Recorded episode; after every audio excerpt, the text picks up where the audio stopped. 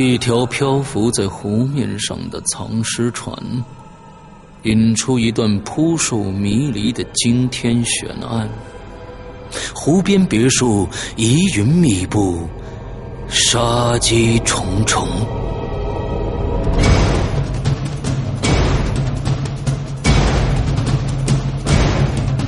《鬼影人间》携手中国著名推理小说家蓝马，打造《鬼影人间》首部中篇推理悬疑音乐剧《湖边别墅的鬼影》。2013年3月15日，抽丝剥茧，全球首发。鬼影丛生，魅火舞动，精彩内容尽在《鬼影人间》苹果 APP。今天我要给你讲个故事，故事的主角就是你。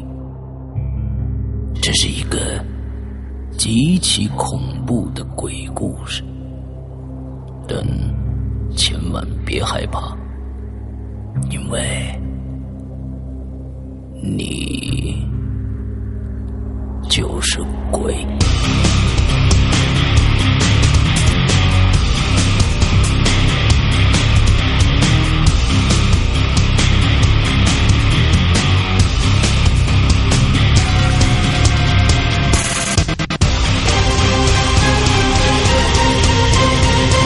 你现在收听到的是《鬼影在人间》。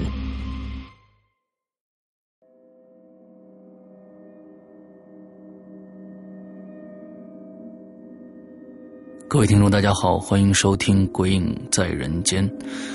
今天的节目呢，大家看到标题了，我们是讨论蓝可儿的这个案件啊。大家都知道了，最近在美国的洛杉矶发生了一个相当恐怖的一个杀人案件啊。那我们一个华裔的一个女子在这个洛杉矶的一家酒店被杀了。这个蓝可儿呢，在被杀前呢，曾经有一段录像啊，监控录像被放出来了，就是他在电梯里的一段诡异的一个举动。当时呢，我看到这段录像的时候，当时是在晚上12点的时候，有一位鬼友@我这段视频之后呢，我就看了。说实在的，这是我觉得我近期看到最恐怖的一段录像，虽然没有声音，什么都没有，各种各样的就是他在里边各种怪异的举动，但是我真的看得毛骨悚然。之后我就在关注这件事情。兰可儿死了19天以后，她的尸体被发现在这家酒店楼顶楼的一个大的一个这个蓄水池里边啊，饮用水池里边，一个水罐里边，是密封的。去这个顶楼呢，一共有2条通道，一个呢是这个到这个水箱的这个通道，另外一个好像还有一个通道呢。这2个通道都有这种各种各样的安保措施啊，没有人打开过，也没有监控录像看他上去过，但是他确实死在了这个楼顶上，而且这个水罐高2.3米，他只有1.63米，所以他根本上不去，也没有别人把他背上去。这个储水罐的四周也没有任何的痕迹表明有人上去过，但是他确实死在这个储水罐里边了，而且他是脚冲上，头冲下，在储水罐里边，相当的恐怖啊！我看到一些相关的报道。前几天呢，我又看到了一个视频，这个视频呢是这个台湾的一个节目叫关键时刻，他用了1小时50分钟的时间来剖析兰可儿的这个谋杀的这个事件啊，这个被杀的事件。那么在里边有很多的爆料啊，各种各样的爆料，比如说解剖啊，结果啊，还有一些洛杉矶警方的怀疑啊，还有呢他拿出国外还有台湾发生过的类似的案件来做的一些比较。所以我觉得这个节目特别的好玩。所以今天的《鬼影在人间》呢，我说实在有点过分了，就是我把他整期的节目里面的音频揪出来了，因为我觉得这个事件实在是太诡异、太恐怖了，不做成一期节目特别的啊，对不起大家啊，有一些朋友可能已经看过这个视频了，但是有一些朋友可能还没看过，那么我们今天就来听一听这一期节目的从这1小时50分钟的这样的一个录音剪辑，希望大家呢可以从声音里边不看画面啊，可以更感觉到更多的恐怖、诡异和灵异。那么现在就让我们来听这期节目的全部录音。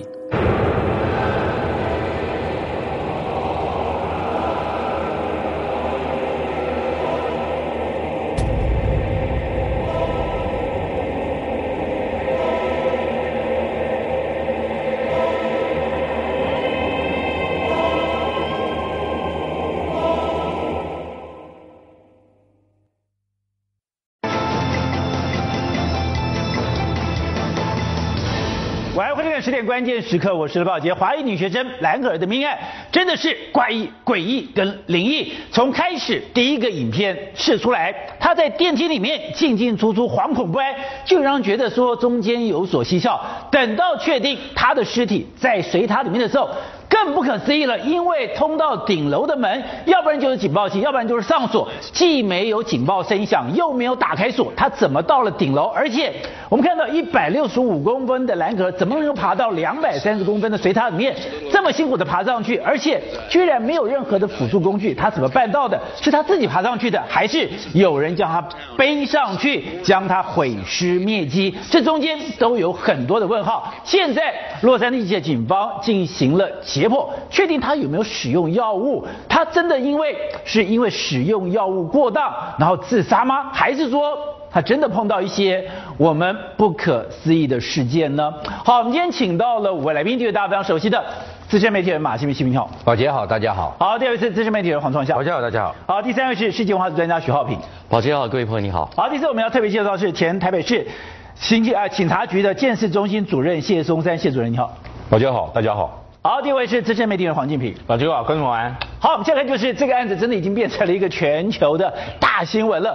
CNN 我们昨天提到了，它居然是一个网页的头版报道，英国媒体也大幅报道，因为有2个英国旅客住在里面，在那边刷了牙，在那边洗了脸，在那边喝了水，结果才发现那竟然是尸水。我们看这报道。华裔女学生兰可儿离奇沉尸洛杉矶塞希尔饭店的水塔，比电影还要离奇的命案确实疑点重重。兰可儿的遗体被发现以头下脚上的姿势沉尸在水塔中，但水塔高度足足有3公尺，一般人不可能够到。身高162公分的兰可儿，不管是自己爬进水塔溺毙，还是被人丢进水塔，都是疑点重重。再根据饭店的说法，水塔位在的顶楼平时都有上锁，假使有人闯入，警报器也应该会响起，才因此有人怀疑杀害兰可儿的凶手很有可能是熟悉饭店的内部员工。想到这一点，曾经投诉的房客就起鸡皮疙瘩。Makes you feel physically sick, literally physically sick, but more than that, you feel psychologically it's not, you know, you think about it and it's not good.疑点之一还有兰可儿失踪期间，警方带着嗅觉敏锐的警犬四处搜索，却毫无进展，直到房客反映水有怪味才惊觉异状。破案前诸多疑点还未厘清，已经让外界雾里看花。东森新闻刘家邱朝瑞报道。好，新闻昨天用怪异、诡异、灵异来形容这件事情，对，真的大家觉得完全符合。今天出来更怪了。说今天最新的消息，沉尸水塔，全身赤裸，手脚扭曲，他怎么进去的？怎么会倒栽中的下去？为什么没有浮起来？还有，他身体里面竟然有药物吗？我昨天本来说怪异、诡异、灵异是一层浓雾，那总会有警方介入之后，拨云、拨雾、见日，对不对？没想到今天雾更浓，真的假的？对，迷更深，反而你越追查，越觉得这件事情怪、诡、灵，所以今天全世界的这国际媒体都在大篇幅报道。CNN 居然点阅率会第一名，为什么一个 CNN 的点阅率第一名？对，为什么一个女子的命案在美国等于是司空见惯了，对，居然会成为 CNN 第一名，就是因为她拐鬼灵。好，我们先倒过来讲，你先讲她灵异的部分。哦，哎，为什么她这么灵异？注意，大家这件事情发展到这，大家知不知道蓝可儿是住在几楼？几楼？4楼。你看，你都不知道，住了4楼。哦，但是你知道她这个电梯这个画面。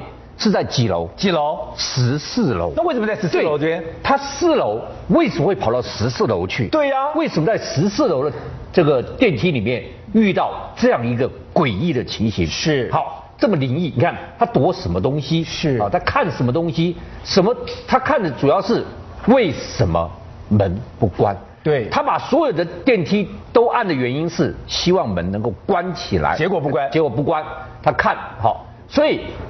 他住在4楼，为什么会到14楼去？是。然后他在14楼遇到什么东西？那14楼有什么特别的地方？就警方一查，越查越糟。14楼出了什么事了？1985年就在塞西尔的14楼住了一个家人，叫拉米瑞兹，他是连环杀手。连环杀手，他杀了14个人，住在14楼杀了14个人，住在14楼杀了14个人，就是他，就在这个饭店的14楼。所以这么巧，兰可儿你在4楼，他为什么会坐电梯跑到14楼？然后14楼电梯一直不关，是什么原因？而且这边住了一个连续杀人犯，而且住在14楼杀了14个人。第二个，警方在案发14号之后公布录影带，公布录影带是哪一天？哪一天？2月14号。就是14，2月14号公布。然后大陆网友用塔罗牌给他算了，好，塔罗牌算3张，这都没话讲。13跟15，一个是恶魔牌，一个是死神牌，这都代这2张牌。不必解释，恶魔死神牌代表他被遇害了。对，而且说在水旁边，跟水有关。不是，水有关是另外一个。哦，另外一个水有关的，一抽14号牌，啊，又是14。14号是节制，节制牌是告诉你说，前面2张牌告诉你说你遇害了。对，第14号节制牌告诉你，你的遇害在水。在水，14号塔罗牌预言你在水旁边。所以今天。全部都跟14有关，而兰可儿，你为什么要跑到14楼去？太灵异了。好，这件事情，好，我们讲完灵异，我们要讲怪异。怪异 ，LAPD 是什么？洛杉矶警方是 LAPD 自己都说，这可能是我们遇到了怪异的事情。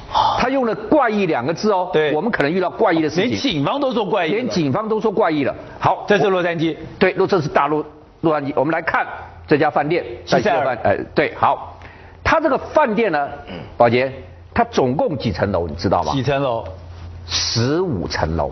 注意，我们刚刚讲是14层楼，对不对？对。好，这就是72。这是15层楼。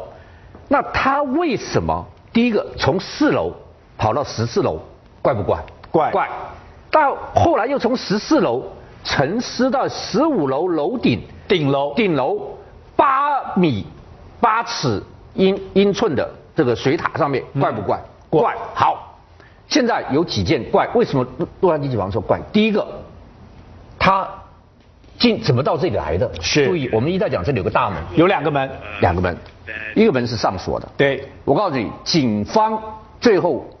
知道这个门还是上锁的哦，从里面锁起来，是从里面锁起来。好，这证明说这锁不是他开的，对，因为你开了以后，你开了门出去，你没有办法从里面再把它锁起来，所以他不从这个门出去的。另外一个逃生门是有警报器的，电脑监视器的。哦，第一个电脑监视器没有看到他从那个门出来，第二个警报器没有响，这就为什么老是门没开。好，你出来之后，这是第一个这怪异的地方。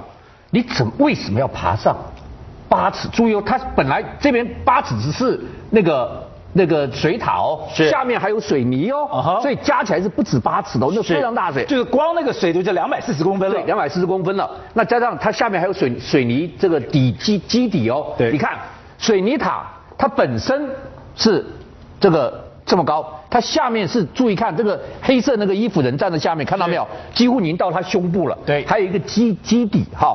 所以你怎么样自己爬上去的？爬上去之后，注意哦，上面是有盖子的。对，水塔盖子没有盖子，不是什么东西都跑进去吗？脏东西都下进去，雨水都下进去吗？它是有盖子的。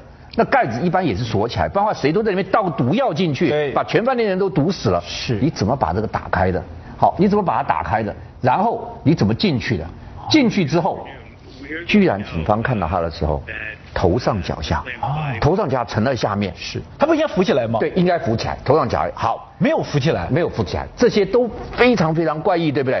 现在警方查更怪异的，还有更怪异，对，更怪异，警方捞不出来，对不对？是，就只好把它剪开。对，剪开以后一捞出来，现在最新的消息是一捞出来，全身是赤裸的。这是全身赤裸，他的衣服到哪去了？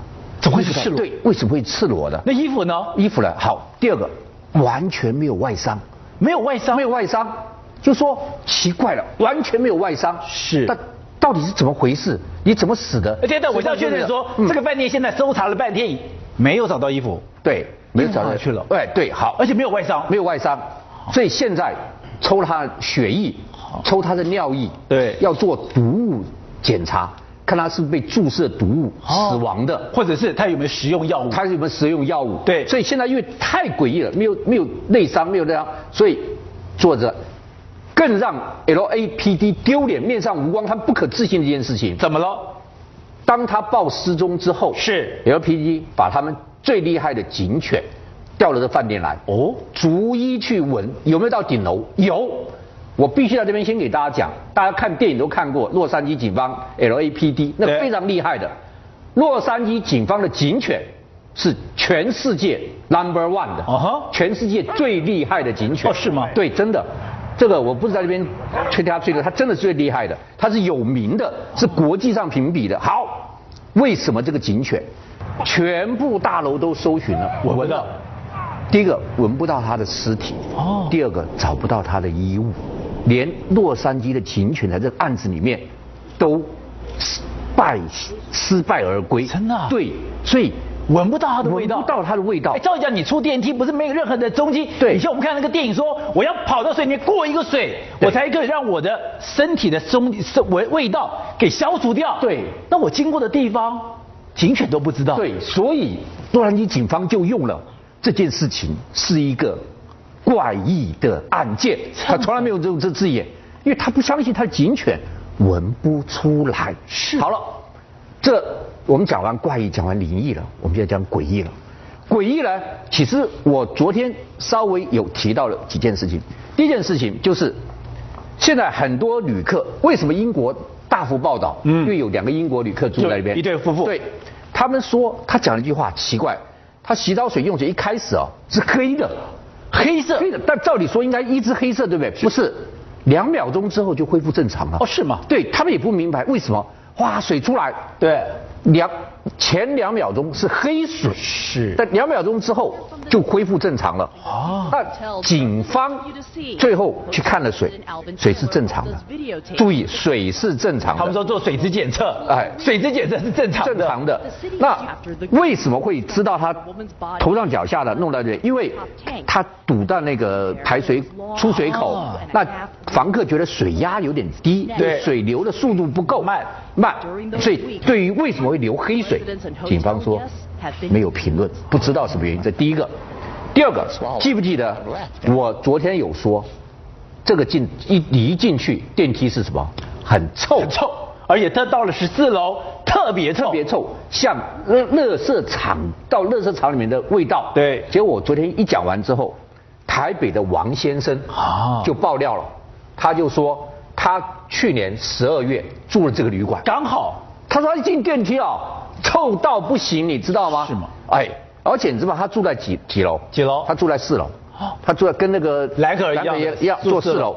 他说哈，他这个电梯他在那边按了一下，就电梯到了4楼，叮一声，怎么样？没开门，就直接下去了啊！哦，他四楼不开，所以不是14楼怪，4楼也怪，4楼也怪。好，王先生把我昨天的话全部证实了，他台北的王先生亲自经历了这件事情，是，所以这个地方原来是一个死亡饭店，是充满了很多的冤灵，所以它的电梯很臭，它的电梯会颠簸，它这边会叮一下不停，所以怪异、诡异、灵异这件事情，雾越来越迷，雾越来越重，这个事情让全世界越来越瞩目。好，那庄家，我们最近就谈就是，很多观众们听了以后就觉得怎么可能，而且听了毛骨悚然。刚刚讲到，你光是在那个电梯口，电梯的影片就很怪了，进到顶楼是非常困难的，怎么进来？而且讲到，如果你是自杀，哎，我如果要爬上这个水塔，我应该有辅助工具啊。如果说我跳进去，我的辅助工具呢？我怎么爬上来的呢？一个160公分怎么爬到230公分？而且旁边是很陡、很不容易的哦。好，可是如果我说这他杀有这么麻烦吗？我要把你背上去，我把你丢到水塔里面，有可能吗？所以自杀也不可能，他杀也不可能，这到底怎么回事？所以那个洛杉矶警方才说，看了以后他们只能讲了一句话：这个谋杀或者是非常奇特的案件。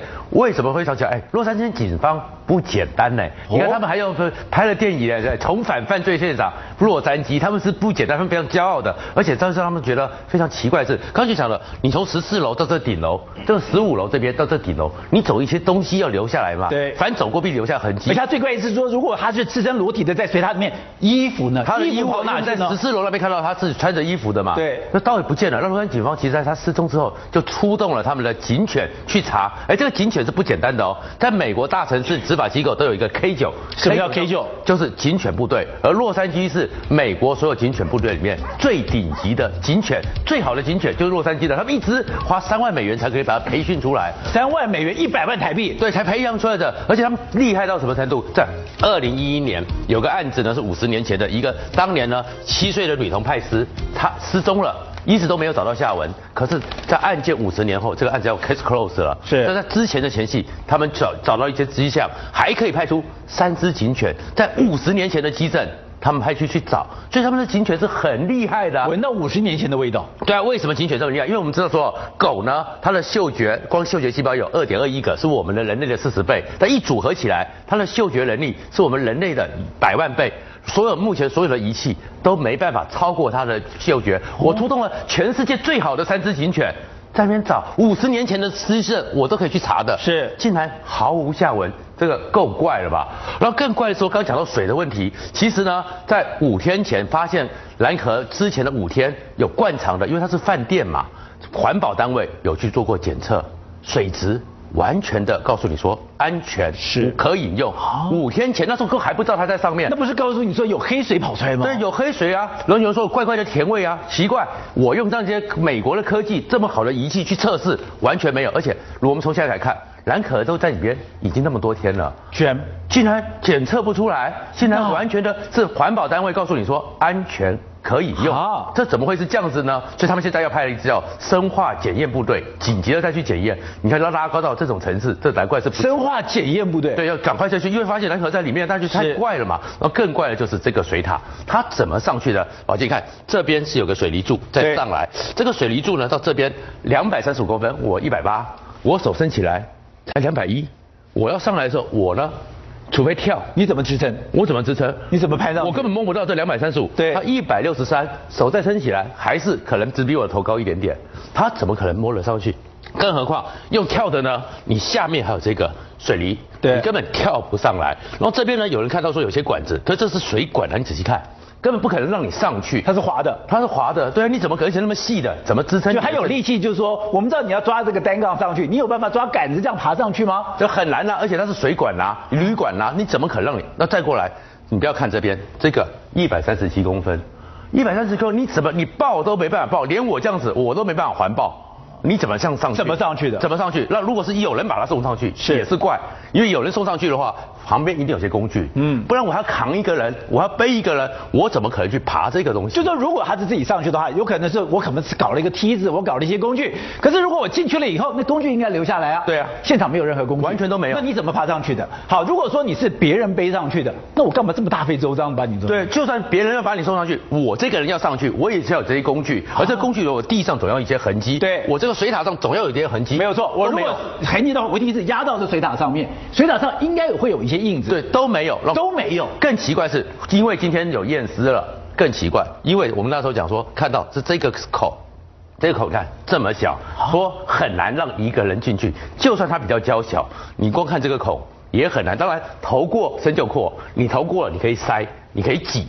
如果他干嘛这么大费周章？干嘛这么大费周章？他最重要是告诉你身上毫无伤痕。如果你有塞，你有挤，你总有擦伤的痕迹，你总有一些刮痕，没有，完全没有。那他怎么进去的？就算别人要把他弄进去，是也不可能啊。所以更奇怪的是，你上来之后这么小的口，你不可能是说我突然一个失神倒栽中，因为这样头上脚下，因为这样一个口，你一定是慢慢挤进去的。他为什么要挤进去？为什么要这样子挤？然后挤进去之后没有任何的反应，没有任何求救，或别人为什么要这样塞他？如果要处理他的话，我如果在其他地方处理掉他，我何必要把他塞到这里面？从14楼到这个顶楼，这2层楼，警方洛杉矶警方用最先进的科技都告诉你说毫无急诊。那谢主任。 您过去也曾经跟着李昌钰博士进行鉴识这个工作，大家好奇是从目前这个看来，大家觉得最困惑就是自杀问题很多，他杀也不太可能。如果不是自杀，不是他杀，到底怎么会有这个命案呢？是的，我想哈，基本上呢，我们如果发生这样的案件，我们还是要回归到我们的根本，就是从现场的部分呢来做搜证。是。 譬如说，你今天如果说这个女孩子，她如果说她是自己跳上去的，对，爬上去的，或者是说她是被人家弄昏了或者弄死的丢上去的，几个非常重要的急诊，这些过程从她楼梯爬上去，等等，一直到这个上面，她要怎么样爬上去，一定会留下这样的记录，应该会有脚印、啊，应该会有脚印啊，应该都会有、啊。对，这不可能说我自己飞上去，那别人把她扛上去，那更难了、啊。 为什么更难呢？因为它也要大费周章的，旁边一定会有很多的灰尘被擦磨啦，等等被背上去啦，等等这些脚印。所以呢，你第一个一定要踩到上面去，它可能要栽下去或者丢下去，那个人一定要蹲着，他一定要有脚印嘛。对。那现在的科技已经非常进步，只要你抓握过的东西，现在都可以做 DNA。这是厉害的地方。要弃尸呢，有很多的方法。那我是没有看过把一个人杀了以后呢，丢到水塔里面去的。我所看过的到水塔 里面是有，国内有发生这样的命案，到水塔里面去的很多都是精神上的问题，或是自己自杀，甚至有一次呢是因为要乘凉，下去里面洗澡，为什么？下去里面泡，怎么是太热了，就泡到里面去泡个凉，结果死在里面，死在里面。所以呢，国内基本上没有说一个人杀了以后大费周章的把你丢到水塔，因为丢到水塔很快就会被发现，第一个水管堵住了，第二个它会发臭，这个水呢一定会有很多的一些 味道出来，所以你觉得他杀的几率比不高？我是做这样的判断，只是说这个过程之中，基本上一定会有迹证可循。好，那你觉得这东西为什么连洛杉矶警方都说他不可能碰到奇特的事情？好像这中间过程，从他开始到了电梯，开始失踪，开始有办法走到顶楼，开始爬到水塔，进到水塔里面，而且他是沉在底下没有浮起来，好像连您这样的专家都觉得有很多蹊跷，是吗？ 这个案子是有一点比较怪异了，不过呢，像你如果说，城市在这个水塔里面，基本上呢，它是一般是都会浮肿的，因为要经过1个礼拜以上，大概都浮肿。浮肿的时候，有时候漂浮的时候头是会往下，再加上如果它的水流有吸的这个作用，因为有人在使用水嘛，水流吸，有可能这个头往上，因为这是一个城市的一个状况，城市的一个状态。那谢主任，您看过这么多案子，我们来我们看他在那个电梯里面这样的进进出出，大家就觉得很奇怪啊，在电梯里面，我照理讲，我进来以后，电梯门就应该关啦。怎么我在电梯门里面又关不了？而且我不断的按。如果我真的要去一个地方，我只要按一个关就好了。我干嘛要不断的去按那些钮呢？对。所以呢，在我们侦办刑案呢，有一种就是叫刑事精神医学。哦。刑事精神医学就是呢，你像我也看过案子啊，就是一个房客把房东给杀了，没有任何理由。为什么？因为他听到耳朵里面有怪声音，就是叫你去杀人。真假的？真的啊！谁叫你杀人，你就把他杀了。都是对啊，然后房客把房东给杀了，没有任何征兆，只是没有任何理由。我听到你声音说耳朵听到有声音就是去杀人。那杀人他又看了一些杂志啊、漫画，说杀人可以改运。 哎呦，那正好啊！我杀一个人可以增加我的福气，杀2个人变成改运，变成是这样的一个，所以他是精神上有一点问题。但是呢，这个案子其实我们用一般的侦查逻辑来做判断。如果歹徒在旁边，为什么不冲过去一刀砍了你、刺了你，还在那边让他有机会这样探索？对啊，我们觉得很怪异的。对啊。第二个呢，如果怎么样的话，我就把你抓走就好了。我就抓走就好了，就冲过就是打你。第二个，他出去以后为什么还要好像有在讲话的样子，还是手这个在那边挥舞，而且还在扭自己的手，对，还在扭力等等，还有在进进出出，还要躲在里面，这些行为以我判案的经验，我根本没有办法去解释。唯一可以解释的是不是有可能有精神哦，或者是其他，这只是一个怀疑。是，但是如果有人或有朋友就过来跟你谈话谈一谈，如果歹徒来，我赶快一按就门关了，就赶快跑掉了。为什么还要带那个进进出出等等，很多是没有办法解释，没有办法解释。就像杀人是为了增加我的福气呢，然后呢为了改运，那他怎么去解释他？我当时我问他，我说你为什么杀人？他说，没有任何理由，我耳朵就是有一个声音叫你赶快去杀人，赶快去杀。我听了我愣住了。他讲的是真的吗？真的啊！但是后来他把房东给杀了，后来又追到他的房东的家里面，把房东的太太跟他的儿子也杀，还好命保住了。是，还好命保住了。这个有很多刑事精神医学的问题，是不是我们可以想？但是我不说这个案子一定是这样，还要综合各方面侦查啦，还有他有没有这个一些情感纠纷等等，综合再来拼图，这个就是拼图。按照昨天所说，真是世界之大无奇不有。好，那建平，我们刚才谈就是这种便衣场所，有人形容这叫什么？吃人的电梯。这种吃人的电梯居然在台湾也发生了。对，台湾在这个几年前也发生过这个电梯人间蒸发的诡异案件哈。这个事情是发生在2008年1月20号，住在彰化社头地区的这个一个刘姓妇人，37岁的刘姓妇人呢，她抱着她的4岁的女儿，就像画面上我们看到穿着红色外套的这个刘姓妇人，带着她4岁的女儿，穿着粉红色外套一起进去电梯之后，在彰化园林这栋大楼里面搭电梯，说要上11楼去找朋友，结果呢，把她女儿的粉红色外套脱下来，她自己的红色外套脱下来之后，出电梯之前还刻意把穿的那个鞋子也脱掉，穿的鞋子脱掉，走出电梯之后就消失了。然后呢，他们那时候不是神色慌张的跑去彰化那个园林某一栋大楼的时候，他跟那个大楼的警卫说他要上去11楼找他的朋友。警方事后获报到那边去访查，11楼根本没有这个住在社头这个刘姓妇人的什么亲朋好友，而且呢，诡异的是11楼的那个住户他监视器疑似有拍到，就是他们有上那个顶楼的那个画面，可是监视器却没有拍到他离开那一栋大楼的画面，奇怪了。那有拍到进来，有拍到进来，没有拍到出去，然后人就不见了，楼上楼下都没拍到你出去，你人不见了，你除非你会飞，要不然还有一个就是你亲身跳楼了。可是附近并没有任何跳楼的案件跟景象发生，而且警方在附近访查那个骑楼，有找到疑似这个刘姓妇人骑的这个机车，可是却没看到人，就这样子消失了好几年。他的老母亲很担心，他的儿子也很难过的希望妈妈赶快回来，可是消失了这么几年，是就仿佛人间蒸发，你是不是很奇怪吗？好，那这个浩平，原来这个饭店它是很有历史的，对，原来这个饭店充满着恐怖的故事的。如果就用这个饭店自己员工所讲的，他说他们饭店没有一间房间没有死过人，真假的？这是他们自己的公关讲的。但是我们来看看这个饭店，光是 CNN 我们就讲点阅率最高的这个报道到底提到什么？因为这个地方他住过2个连续杀人犯，所谓的 serial killer。你知道杀一个连续杀人犯就不得了了，2个做2个连续杀人犯，一个是1985年我们刚刚已经提到了那一位就叫做 Richard Ramirez， 好，拉米瑞兹，对不对？是，就是刚才提到就住14楼杀了14个人，对不对？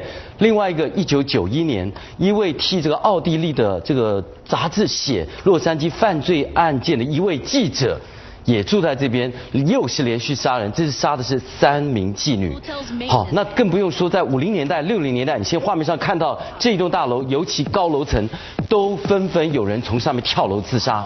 所以这个大楼就所谓 notorious， 这个英文字就是恶名昭彰，恶名昭彰到就是他一大堆的这种凶杀案，然后死亡事件在这边发生。这饭店这么可怕？所以你说这一个简直就是一个标准的鬼酒店。像我跑全世界将近190个国家，你也知道，其实有几个帮助大家到一些饭店尤其房间，如果你会感觉到，当你走在走廊，不应该在走廊出现。比如说他们曾经在走廊旁边的窗户看到，比如穿个小雨衣的一个小女孩，或者是有个人背对的站在这个楼梯间的那个门的门口，这种呢也不要去探，也不要去问。但是在里面最常会看到，通常是镜子里面或者是玻璃外面。可玻璃，如果你住的是14层楼，玻璃外面有人，怎么会有人走过呢？你看过吗？我只能讲说，在我们很多这个带团的经验里面，确实有出现过。再来就是这个鼻。你会闻到，像刚才讲到那个在电梯里面垃圾场臭味，最多是闻到那种类似有点腐坏的味道，哦，腐坏的味道，就死老鼠味道。但是相对的也有人闻到这种很呛鼻的香味，哦、那种香水的味道，这两种都有。说实在，都像这次这样的情况一样，没有答案，是太可怕了。西北，我刚看到今天最诡异的事情就是，你明明。到了顶楼的门，一个上锁，一个有警报，警报没有响，锁没有打开，居然上来了，怎么可以到了这个水塔？水塔的上面也是上锁的，他怎么进得去？看到这个案子了以后，很多人我们就提到了，很多人就想到了，那跟彰化的洪若潭的命案很相似，也有人想到跟花莲那对父母连续杀自己小孩的蜘蛛命案也有关，这两个命案。都是台湾的两大灭门世纪奇案，到现在没有搞清楚，也是诡异、灵异、怪异的案子。好，第一个洪若潭命案很简单，他们两个夫妇有3个小孩在这里，其实3个小孩都已经长大成人了，结果妙奇怪在哪里？你知道吗？3个小孩神秘失踪了，那两个夫妇有留遗书，说他把他们3个小孩杀掉。磨成粉丢了大海里面去了，这怎么可能？你把你3个成年的小孩子，你把他杀掉，好不容易拉他长大，对你怎么样把他磨成粉，对，丢到海里面去？这个第一个疑点，这遗书，好，这个听了就让人毛骨悚然。好，第二个就疑点就是，他们把他遗书之后写完遗书，把3个小孩杀掉之后，哎，在家里面弄一个焚化炉，对，有谁会在家里面弄焚化炉？好。他们两夫妻居然到焚化炉里面自焚，这里面又有问题来了。你在焚化炉里面自焚，注意，谁关的门？谁关的？谁点的火？是，你就在从里面关，你怎么从外面上锁？对，而且火一定要在外面点。对，没有说焚化炉有可以从里面点火的。你两夫妻钻到焚化炉里面以后，谁来关门？谁点火？而且。这种焚化炉烧死是非常非常痛苦的事情。那你为什么飞灰混灭？对，你为什么？而且你烧完之后根本认不出来，你们俩在里面，只有靠遗书才知道说，哦，你把3个小孩磨成粉，而你2个人烧成灰，是一家5口，3个成粉，2个成灰，哦。到底为什么要做这个事情？现在太诡异了，到现在都是谜，到现在都是谜。好，这是这个彰化洪若潭的一家5口。那这个花莲这个更不可思议。花莲，这个、刘志勤对，好，刘志勤的警方你知道吗？发觉到他们家5个小孩，5岁到17岁，你看全部是这样子。第一个。头上被黑色的塑胶布包住，第二个颈部跟全身都用铁丝捆绑起来，干嘛要这样捆啊？对，捆住它。第三个，就全部放在3楼的浴室。注意哦，浴室本来是雪白的瓷砖，等到警察找到的时候，瓷砖已经被血染成暗红色了。假的？对，全部染成暗红色。然后5个小孩用棉被盖住，然后全部堆结。在浴室里面死亡。好，是谁杀了这5个小孩？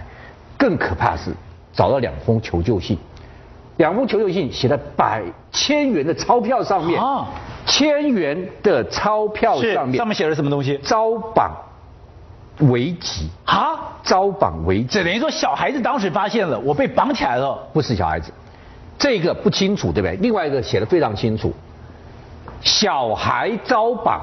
请速报警，生命危急。那谁？注意，他写是小孩遭绑。那谁写的？哎，现在警方怀疑是刘志勤夫妇自己杀了5个小孩，哦、但小孩遭绑又像是他去求救，他求救，更觉得你用1000元大钞去求救，你把它丢了马路上吧。是，这样有人看1000元大钞一定会捡呢、哦，会捡。结果警方发觉到，一开门，一张大钞夹在大门的门上面。一张放在客厅的玻璃桌上，那给谁看的？那给谁看？为什么会有这个东西？谁放千元大钞？而且我小孩死后，这是民国95年的事情，到现在已经7年了。你们两个人到哪里去了？人间蒸发了！我再给你讲一件事情，你调查，这是再讲个更诡异的。这事情刚好9月8号发生的，对，95年9月8号，就97年5月8号，都是9月8号哦，这个97年9月8号，台南。这在花莲台南，一个女的，她说我是仙姑，结果她向地下钱庄借钱，地下钱庄讨债，结果讨债不成，她告，就警察就把她抓到这个刑警队去了。对，她进去，她就说给了侦缉队的人说，哦，你们这里有20多个奇奇怪怪的东西哦，啊，你我别供，不要在那边我别供哦，真的，里面有20几个哦，很奇怪的东西哦。他说，他给这侦缉队的副队长李明白讲说，你身后幸好有这个关公跟三太子跟济公在保护你。你们来想，他怎么知道我是拜济公跟三太子的？他真的拜济公三太子。后来再多讲一点，然后就把花莲地图拿出来，说你知道这个命案，他知道凶宅在哪里，帮一指就指了凶宅的位置。哇！警察吓了一大跳，马上上车，漏夜好，就带他到这个地方来，就带他这边来以后，他一来看到3楼，就说：“哦，这些人，他爸爸还没死，但是杀他妈妈，埋到山上。他爸爸在教会里面，教会旁边有个烟囱，就带他到山上，看到一个儿童之家，跟他讲的房屋的形状一模一样，旁边有真的有一个烟囱，所以。”这个事情诡异之后，又加一个仙姑，就更诡异了。而且这件事情到现在，刘志勤的夫妇也像人间蒸发一般。我们休息一下，回来。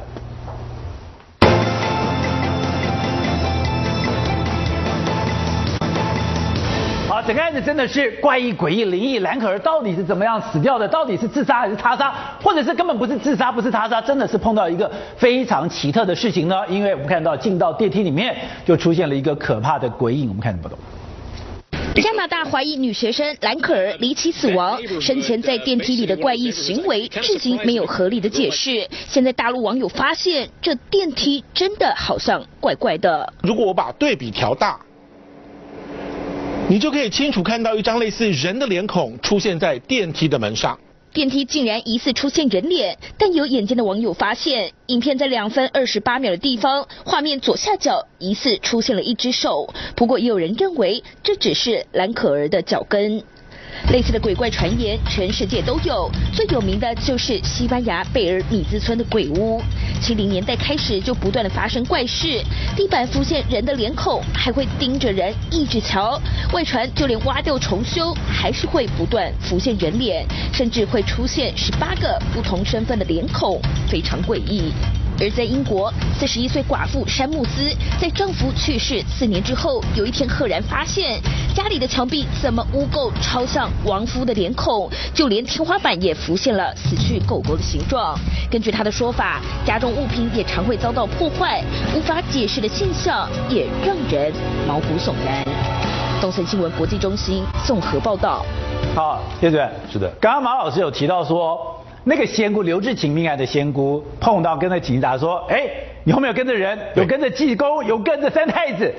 跟你聊了以后，你才发现说有那个所谓的通灵的人，对，也说您在后面也看得到东西吗？是这样子，就有一次几个朋友在聚餐完了以后呢，然后其中我不认识那个朋友是朋友带来的朋友，对，结果他是非常有名的一个相命师哦，哎，结果吃完饭以后大家就闲着没事儿，哎，帮我们算个命啊，最近的官运怎么样，财运怎么样，就是算的。就看到我的时候，他愣了一下，我也愣了一下。他看你愣一下，对，他不讲话。他说你的工作不一样，我说为什么不一样？他说你是不是做的跟我们尸体有关？哎，说我说你怎么知道？我做见识的，当然离不开这些。他说你的后面跟了很多人。真假的？那今天有没有跟到这个摄影棚？我不知道。真的吗？这是真的事情。结果有一天呢，这个新闻好像没什么好登的，结果呢他就登了一个某一报了，我们不要讲哪一报，就登了一个新闻，我还留下来。他新闻怎么写呢？他写连鬼看到都不敢靠近的人。你连鬼都不敢靠近？他为什么？但是那个相命师他讲，你放心，这些人有话要跟你讲，他有很多事情要跟你讲，但是你的气太旺了啊。所以我一直相信说，人的八字啊，还有你的等等这些气啊，心正则气盛。所以呢，你做的是要心正则气盛。他说你气太旺了，但是没有办法靠近你。是，但是呢，他不死心，他会跟着你，因为有冤要诉。对，有冤要说。可是你们是办案，你们讲究科学办案。但我讲究科学，我们基本上是不相信这种东西，不相信这个东西。而且我也跟我的老师李昌钰博士问过同样的话，很多人也问他说，你有没有碰到灵异的事？对啊，我们要讲实话，我是没有碰到，没有碰到。但是呢，别人呢，另外有一次我在代训一个单位，那么单位那个学生也有神童眼。他说：“老师，我说什么事儿？你后面跟了2个人，真假的？又看到你后面有跟人，这是不一样的故事，但是这是千真万确的事情。同一个人吧，不同的人，不同的人，一个是相面师，一个是我的学生。我就说他看着你后面的人，对，他说后面2个人，但是那个2个人就站着，好像站卫兵一样。我说干嘛？他说放心，他就是也没有，但是他说他好像也有话要讲，都一样，这是真的，都是一样。所以我相信绝对有。”因果循环是有这件事情，有灵异的这件事情。你在办做检视的时候，难道没有去碰到一些科学都没有办法解释的事情吗？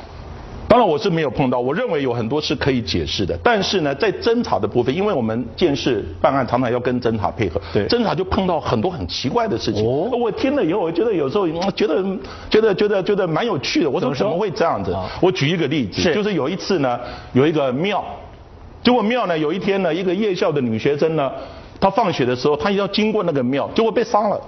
第二天呢，尸体被发现在那个庙的戏台底下，因为那个庙在办庙会。啊，女生被杀了，杀了以后丢在那个戏台底下，直接弃尸。对，直接弃尸，而且可能有被性侵。结果呢，这个案子后来呢，警方开始办，以前也没有那么多的监视器，也没有那么多的这些科学办案的方法。结果呢，办实在是压力太大了，因为压力很大。后来呢，这个小队长就带着这些办案的人员。后来呢，因为实在压力太大，办不了案，破不了案的。后来呢，就去这个庙里面呢，就去求神问卦，说到底这个案子要往哪一个方向走？这个案子有没有破案的机会？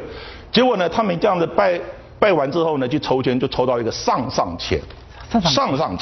哎，这个最近呢，可能这个案子有眉目，会柳暗花明。是。结果呢，后来上上签以后呢，他们讲的笑笑不以为意啊，谢谢神明，然后就回家了。一个礼拜以后，有一个线索进来了，因为呢，有一桌几个朋友吃饭，吃了以后，突然有一个人好像附身一样的，突然就讲说，哎呦，我告诉你这个案子怎么样，就是我干的，他们人家怎么什么案子啊？就是那个庙里面有一个女学生被杀的，就是自己说出来了，他自己讲出来的，好像喝醉了，但是也好像有被附身一样，就是不得而知。结果这个消息就传到这个刑警的耳朵里面。对。后来刑警呢，隔没多久就去找这个人，一问以后一查你当天的行踪啊等等，一查果然是他，刚好是他，是他办的。后来这个案子由他再去找到很多的跡證。更妙的是有一天呢，他们在整理这个办案的刑警在整理桌子的时候，突然就拿出那个签诗，呢，本来不以为意呢，显得就这么念了以后，他开始冒冷汗。为什么冒冷汗？2个签诗的第一个字加起来就是嫌犯的名字。真假的？神明有告诉你，你自己不知道。神明已经告诉你，签诗上面已经把名字都出来了。这是刑警告诉我的事情。那所以，我本身是我要讲实话，我是没有碰到灵异的事情，但是侦查的故事好多有灵异的事情。是，就是这样子。OK， 好，那这个创一下。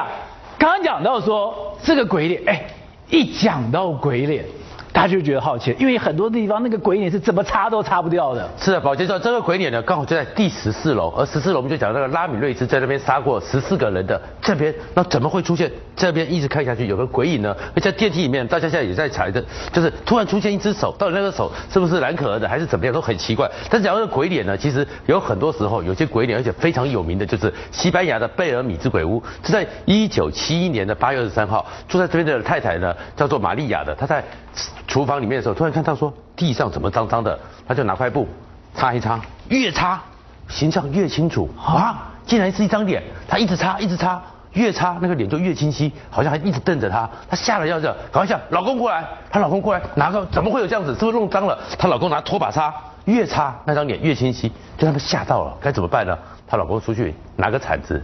把那个地板给挖掉，我把它铲开总可以。铲开啊，没有了吧？这样子总是安静了吧？然后重新铺一个新的，干干净净。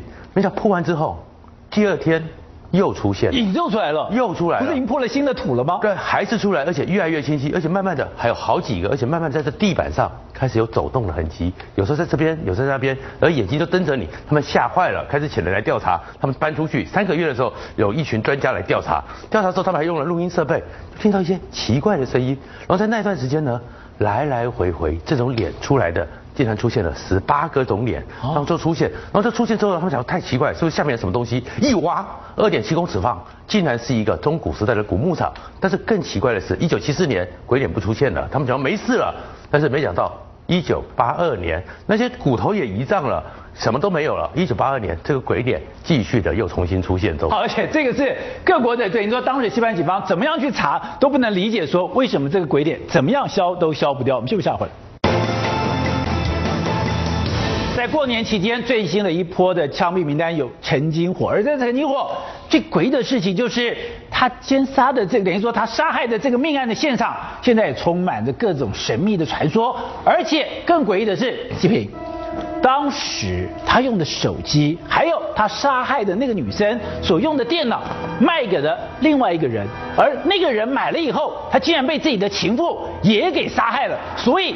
好像谁拿了这手机，谁拿了这电脑，谁就会发生不幸的事情。哦，陈金火这件事情，那诡异的事情太多了，是吧？好，陈金火他跟广德强，他杀了女保险员，然后他本来经营机车行的，然后把保险员丢弃在顶楼的水塔里，也丢在水塔，丢在水塔里面。好，而且还把它变成尸块。对，变尸块，他把它跟这个丢到水塔里面去。好。 还被发现了，这件事情发生了之后，这个陈金火这栋房子就一直租不出去，65号这房子一直租不出去，一直等了3年多了，终于有人租了。哦，好，有人租了。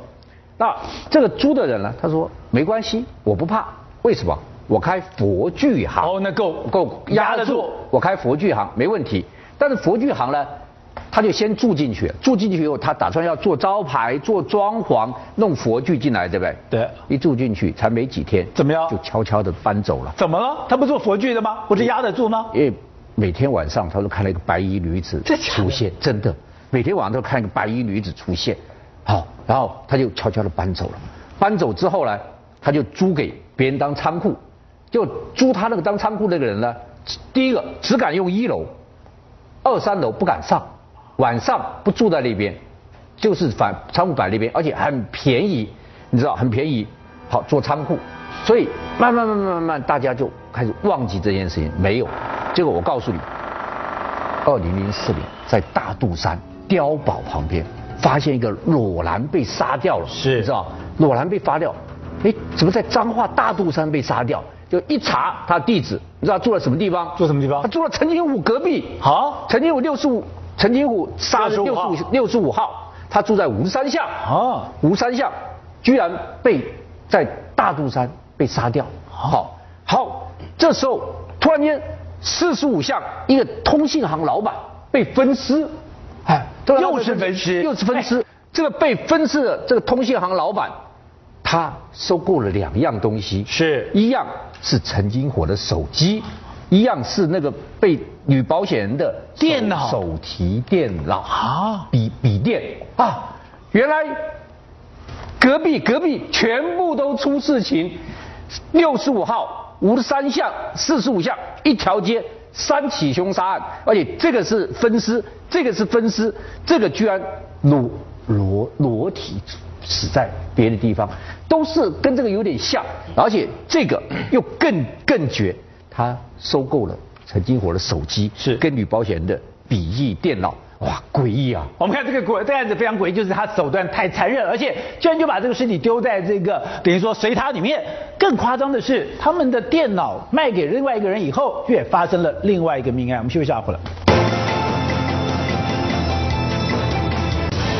画面真是天下之大无奇不有，特别现在那种监视录影带越来越多了，的确越来越能够抓到这种事情。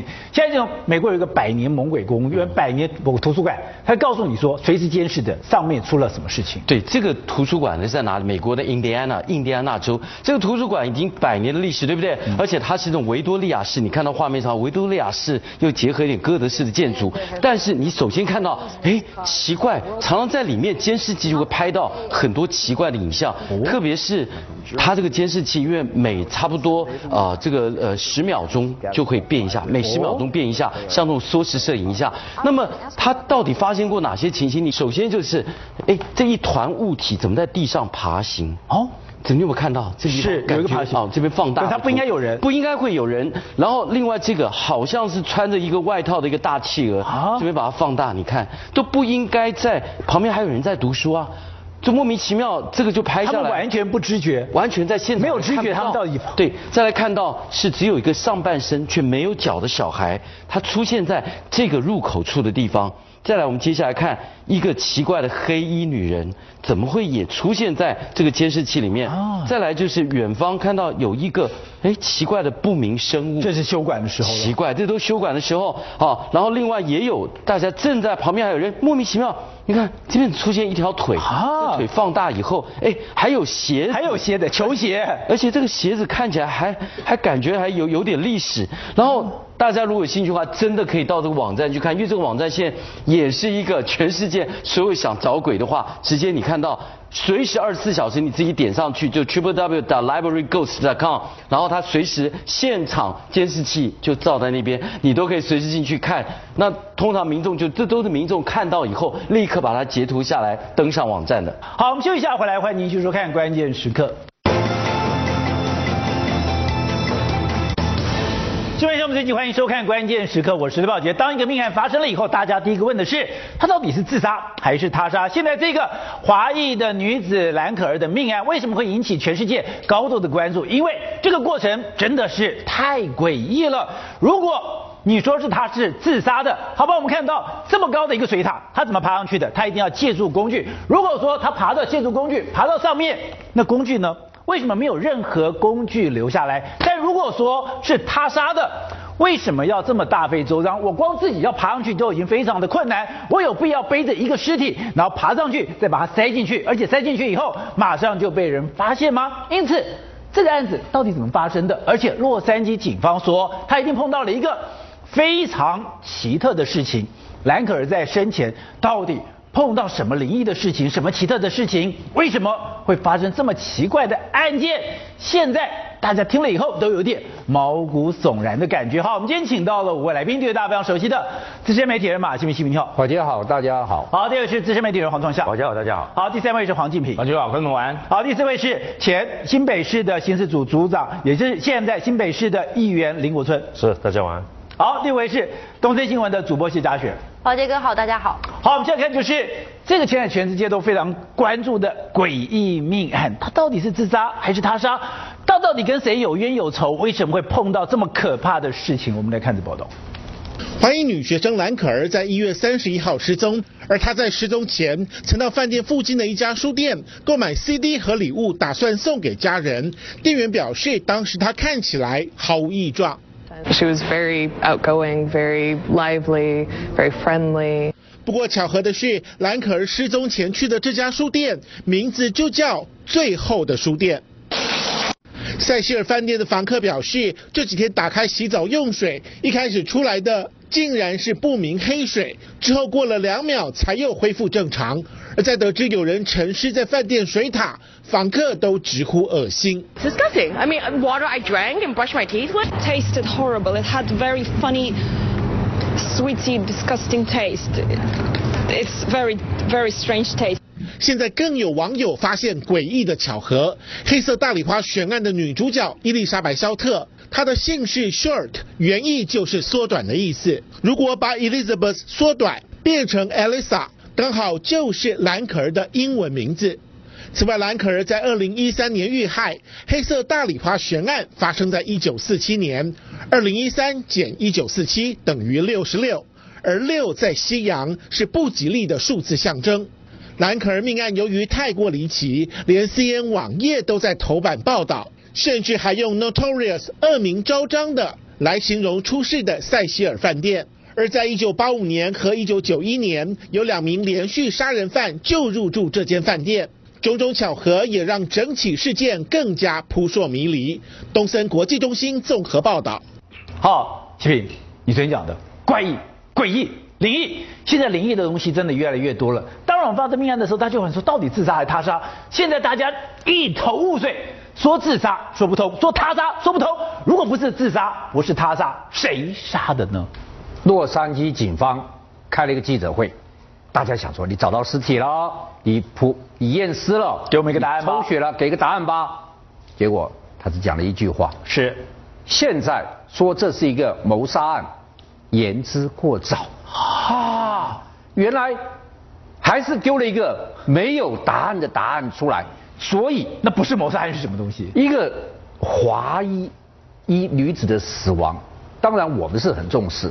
但是会受到全世界媒体这么广泛、这么大篇幅的重视，主要的原因就在这里，就是它太怪异、太诡异、太灵异了。好，那我们来看兰可儿，兰可儿她1月26号一个人到加州，1月31号最后一次现身在这个塞西尔的酒店，就是那个电梯开开关关、开开关关的那一天。然后2月1号退房日。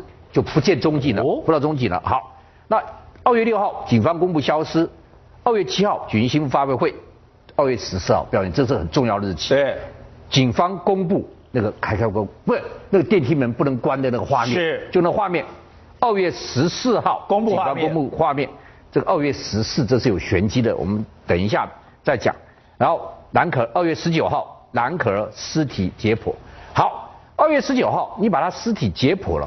答案应该就出来了，是。结果你居然给我们一个现在讲谋杀案言之过早的一个记者会一个答案。好，现在有3种讲法，3种讲法。第一种，兰可儿自杀了。哦，为什么说他自杀？因为完全没有看到外伤，完全没有性侵的痕迹。目前为止，所以才要解剖啊！对，奇怪，没有外伤的，没有外伤，对，没有新人，所以就认为他自杀的。所有认识的人都说不会，你看他笑多灿烂，是。所有人他就说他每张照片都是笑得如此灿烂。有人说他的笑容灿烂到具有感染力，像阳光一样。她是个阳光灿烂的爱笑的女孩。是。所有人给她评语都是活泼、好动，然后好交朋友。这样一个阳光女孩，她是不可能自杀的。第一个，第二个，她每天都要跟她父母通电话报平安的。她假如要自杀，她何必每天都要打电话给她父母报平安呢？是报平安，爸妈你放心，我安全的。那代表说她根本没有任何要自杀的意图，对吧？所以没有任何异状。对，好。第三个，她要自杀，她可以服药。甚至于他到了15楼的顶楼的时候，一跃而下，他就一跃而下就结束了。他要这么费精神，去到处找一个梯子来，到处找一个梯子来。哎，第一个他到哪里去找这个梯子啊？对，梯子，然后还要爬上去，是爬上去还要把上面的那个东西盖子打开，然后再扇开，然后他再跳进去把它淹死。是。他如果自发会这么大费周章吗？因此，我认为他自杀的几率0.5%，0.5%，这不说没有可能，就微小到只有0.5%。他就算想要自杀，我们看到那个现场的画面，就是这个水塔240公分，它160公分左右，那个是非常高的，而且旁边根本没有任何的支架，他就算要爬水管也非常的困难，旁边就算有栏杆，也离那个顶上也有一段的距离，没有任何支撑的地方，他如何能够爬到水塔上面？如果说他是借助梯子爬上去的，那他进到水塔了以后呢，梯子呢辅助工具呢？如果没有任何东西留下来，他怎么样爬到水塔上面的呢？第二个，现在宝杰你刚刚讲的就是第二个原因。是。第二个原因是什么？他意外失足，他不是想自杀的，他意外失足。意外失足。大家一定说，游泳池可能意外失足，旅馆里面三温暖可能意外失足，哪有说水塔里面会意外失足？当然。现在意外失足，那大家我刚刚说0.5% 是自杀，机会很渺茫。意外失足多少？大家一定说0，对不对？不一定，他可能注意他在10楼电梯的时候，他很害怕，躲起来、缩起来，然后看到东西，他又躲起来，又缩起来。注意。 当时那个电梯是在14楼，是就在顶楼，就是15楼。他在躲东西，他万一是躲东西，他什么东西吓到他了？你看他在那边就在那边躲，然后看，然后躲东西，他可能在躲东西啊。所以他躲到顶楼，他为了躲到水塔，被这个东西吓到了，他为了躲这个东西跑到顶楼，一看顶楼没有东西可以躲了，躲到水塔，他就躲到水塔里面去。 所以什么东西这么可怕，让他躲到这个样子？有机会是躲东西，对不对？是吗？好。 但是，确实，我认为躲东西的机会本来比自杀机会是高的，因为他不知道看到什么。但是躲东西就是我刚刚本来要讲你这件事情，他假如是躲东西的话，他现在有2点。对，第一点，他现在被发现全身是赤裸的啊，躲东西需要把自己脱光光躲进去吗？没有，没有人会这样做的。对，所以第一个全身赤裸，又把躲东西这个本来很有可能发生的事情推翻掉了。对，第二个就你刚刚讲的了。 我躲东西，我要爬上去，搬这梯子。是啊，我要爬上去。爬上去之后，注意，我躲这个东西的时候，我绝对不能让他知道我在哪里。对，这所有躲的人最知道的。如果有东西，大家就知道我躲了哪里了。所以，我如果是躲东西、失足落水的话，我躲进去，我一定要把这梯子移开掉啊！我躲进去怎么移了呢？第一个，我躲进去怎么移？第二个，事实上现场。 没有任何东西，所以这个梯子是怎么移开的？哦，所以我本来认为他怎么上去的？所以我本来认为他意外失足落水是一个比自杀更多的选项，但现在我们一分析之后又怪了，又没有了。是好，那他杀，那就第3就他杀，对不对？好，他杀，现在大家一定说哦，机会大是90%、95%，对不对？一定是个谋杀案，一定是谋杀，不对的，为什么？对的，警方到现在说。 谋杀案言之尚早，也不是谋杀，对，不是他杀。为什么说不是谋杀案？有几个很重要原因。第一个就是我刚刚讲的，他身上是没有外伤的。哦，他身上没有外伤，而且现在初步认为他没有被性侵的。是。那如果你是谋杀案，他身上为什么一点挣扎的痕迹都没有，一点外伤的痕迹都没有？这是第一点。第二点就是凶手如果杀了他之后。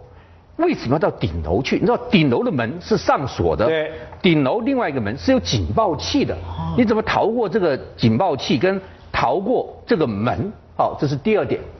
第三点，宝娟你要知道，它这个地方是有一个水泥平台的，是这个水泥平台是1.5公尺的，哦，光水泥平台很高，光水泥平台就是1.5公尺，大概就有这么高的水泥平台。对，水泥平台之后，这个。 235公分到240公分，对，这么高一个，蓝可儿大概在163到165公分，50公斤。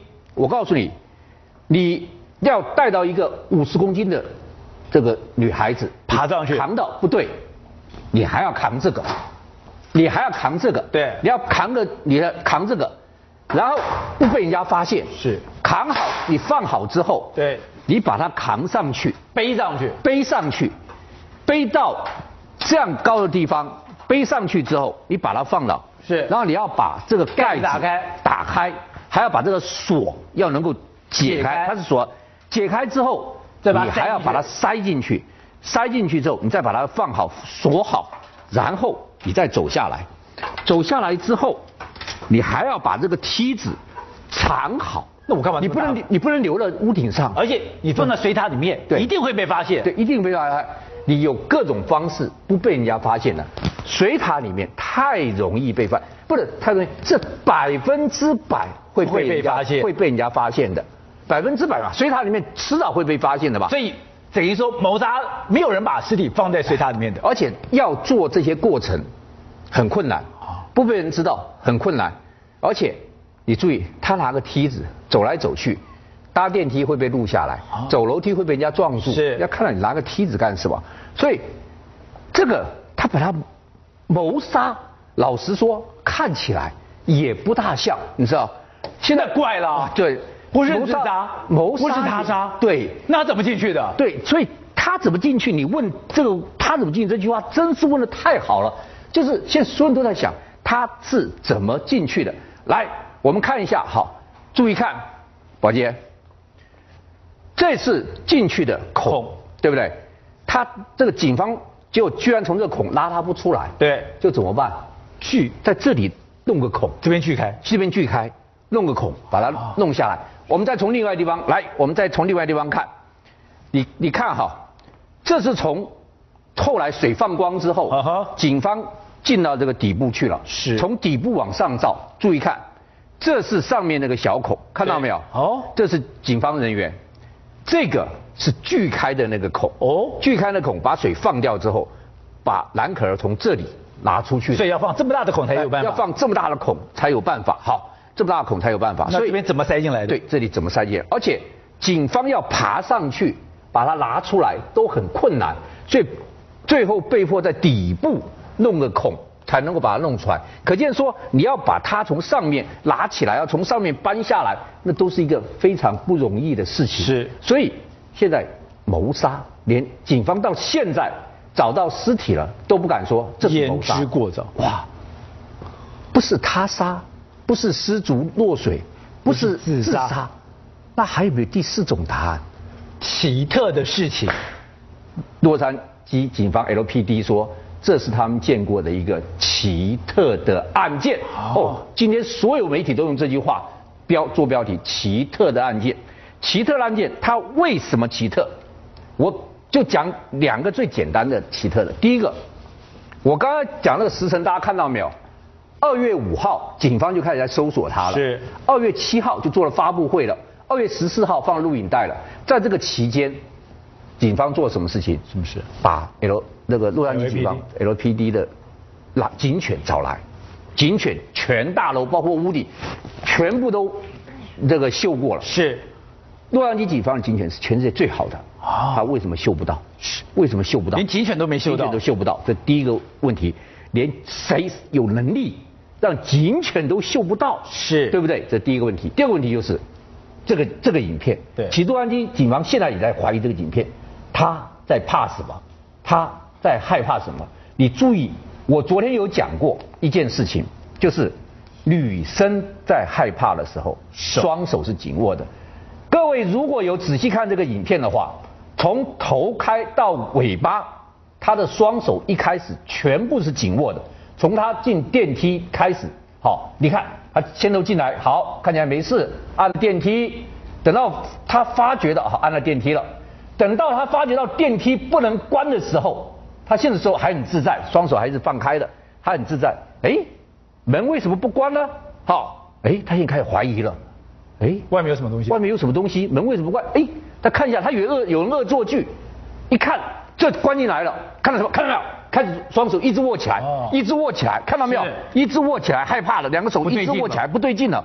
好，刚才有没有握手？没有，完全没有。但自从他这样一看之后，他看到了什么？他紧握了，他看到了什么？哦、宝杰，今天我们要给观众讲，自杀微乎其微，失足落水本来有机会的，现在一分析微乎其微，他杀连警方都不敢说是他杀，所以第四个。是什么东西杀害了蓝可儿？好，那这个嘉璇，为什么这件事情引起大家高度关注？就是这个过程真的是太诡异了，一个命案发生到现在，竟然连自杀、他杀都没有办法判断，所有的东西，而且所有的线索。都有一个神秘的讯息在里面。好，宝杰哥，整起案件充满一种非常诡异的巧合。我们先来看这些英文字好了，可能大家看的时候分开看一点感觉都没有，可是大家仔细看。黑色大礼花悬案的这个女被害人伊丽莎白·肖特，她的英文名字叫什么 ？Elizabeth。他们的前面的5个字是什么？就是蓝可儿的英文名字 Elisa。这个巧合被大家发现之后，洛杉矶媒体大幅报道，因为这个太巧了。再来，蓝可儿在电梯的影像之前，她还去了一个地方，在附近的一间书店，那个书店叫什么名字？叫做 The Last Bookstore， 最后的书店。这3个巧合让大家觉得非常的毛骨悚然，因为包括了我们也知道黑色大礼花悬案在发生之前，那个女主角就是住在蓝可儿住的这个饭店。那蓝可儿这一次画面拍到她在14楼，不知道在躲什么的时候，很巧合的是14楼曾经发生过什么事情？14楼曾经住。了一个连续杀人犯，他杀了14个人。而就在这些事情已经被发现之后呢，2月14号又是一个14，在这一天公布了兰可儿在躲避什么的这个影像，所以这一连串的巧合下让大家觉得非常的毛骨悚然。再来就是还有一个很恐怖的地方，就是关于他死在水塔的这个部分。饭店的人呢，一直到将近3周之后才发现说他死在水塔里面。不过很奇怪啊，3周来怎么没有一个住客？他房间是住满的，怎么没有人发现有人死在水塔里面呢？对啊，没有异味吗？没有怪味道吗？然后过了3周以后，来听听这些人怎么说。住在这里的房客一开始说：“哦，水压变得很怪，变成涓涓细流的感觉，好像水被什么东西堵住了，出不来。”接着还有房客说什么？他说：“这个水有时候打开的时候是黑色的。”我们知道兰可儿身上没有任何外伤，所以不会有血水。这个黑色的水是哪里来？而且有血水会一直流啊，它只有流一下子就没有了。对，住客说这个水打开之后2秒钟，黑水就变成正常的水了。好，正常的水我们知道美国水很干净，很多人会拿来饮用什么的。但是你知道房客说了一个更毛骨悚然的事情。他说什么？他说这个水喝起来有一种奇怪的甜味。奇怪的甜味，你怎么会想象到曾经就是放着遗体的地方流出来的水会有这样子的味道？而且之前在台湾也有发生过类似的命案，也是有人死在水塔里面。这个人的太太在隔天就发现不对劲了，因为呢，他水龙头流出来的水就是我们现在画面上看到的，变成血红色的。啊，他的先生只死了1天，他打开水龙头，整个水龙头水都是血红色的。他爬到水塔上去看，发现整个水塔上面都布满了血泡沫。血泡沫，血泡沫，这才1天而已哦。兰可儿死了3天，然后整个饭店没有人发现水有问题，一直到了3周之后，大家是发现问题了，但是不是水有臭味，而是水压不够。然后接着说水有奇怪的甜味，这是一个非常让人无法理解的地方。包括我之前跑社会案件，我都没有碰过死在水塔的案件，有一些，但是没有碰过这么久。然后大家对于这个水质完全没有感觉的，这是一个非常奇怪的地方。当然也有可能是因为兰可儿身上没有外伤，不过既然她没有外伤，怎么会流出黑色的水来？我们再来看兰可儿这个人，为什么说这整体案件，因为碰到她这个人变得更悬了。可以看到这些照片，你看兰可儿每一张照片都笑得很开，看起来就是十足是一个开朗少女的样子，跟我们刚刚在电影里面看到的那个画面完全是两个不一样的人。她的朋友怎么形容她？她高中同学说，她是我见过最友好的人。最友好的人，她是一个开朗活泼的少女。那我们也知道她父母是开餐厅的，他们家开餐厅的，对，她爸妈开餐厅的。那很多客人跟她都非常的好，甚至连员工都说她一点架子都没有。然后每天呢做什么事情，每天对她有印象就是她在楼梯上蹦蹦跳跳跑来跑去，这么活泼这么开朗的一个女生，然后还会跟员工坐下来一起吃饭。然后再看看这些照片，可以想象到她个性一定很独立，因为她够独立，她才敢自己一个人只身去旅游。那她也很孝顺，因为她怕父母担心，她每天都打电话回去报平安。可见她爸妈可能也管很严。这样子一个生活背景的女生，这样一个单纯环境的女生，她怎么可能会去嗑药？因为现在大家在推测说，有可能在电梯里面她出现很奇怪的举动，是嗑药，可能是她嗑药了。哦，问题是你看看她这些照片，看看她的背景，再想一想她过去所作所为，她还当过义工，生活环境这么单纯，怎么会去接触到毒品？然后包括现在事发之后啊，因为她人缘实在太好了，在她父母在加拿大的餐馆已经有客人放鲜花在他们门口悼念这个可爱的女孩，所以她的个性让整起案件变得更加的悬疑。好，那国成，你过去在那刑事组组长看到这个案子以后，我们问了半天，有人讲说他可能是自杀，但推不对，自杀可能性很低。那是他杀吗？不对，他杀的可能性也很低。那如果不是自杀，不是他杀，这个案子到底怎么回事呢？实务上的经验，只要是命案现场，第一优先要以他杀来做最大的假设。哦，一般都是用他杀。为什么用最大的假设，你才可以去小心的求证？如果你一开始用自杀的方式去思考，检察官或法医或到场的刑警的话，那万一以后变成是他杀，哦，那所有案子没有办法重新的启动。对，所以实务上是用这种方式来相对的。对于类似这个案子哈，这种情况，其实在刑事鉴定的立场、法医的立场里面，第一个他有解剖。解剖里面有很多尸体，里面有很多，比如说他是生前落水，是，或是死后落水，看肺里面有没有积水。第二个就是他胃里面的哪些东西。第三个就是他有没有毒品反应。毒品反应照理讲应该是这些鉴定的到化验应该是很快的。我比较怀疑的是，我看了 CNN 的报道，包括美联社的报道说，美国的警方包括法医，这个鉴定要6到8个礼拜的时间。哦，所以6到8个礼拜这个是不确定性。是，那当然了，这个是犯罪侦查，是侦查不公开，是这个以普世的价值。可是洛杉矶是很重视观光一个地区，如果这个案子继续的衍生下去的话，会给人不确定性。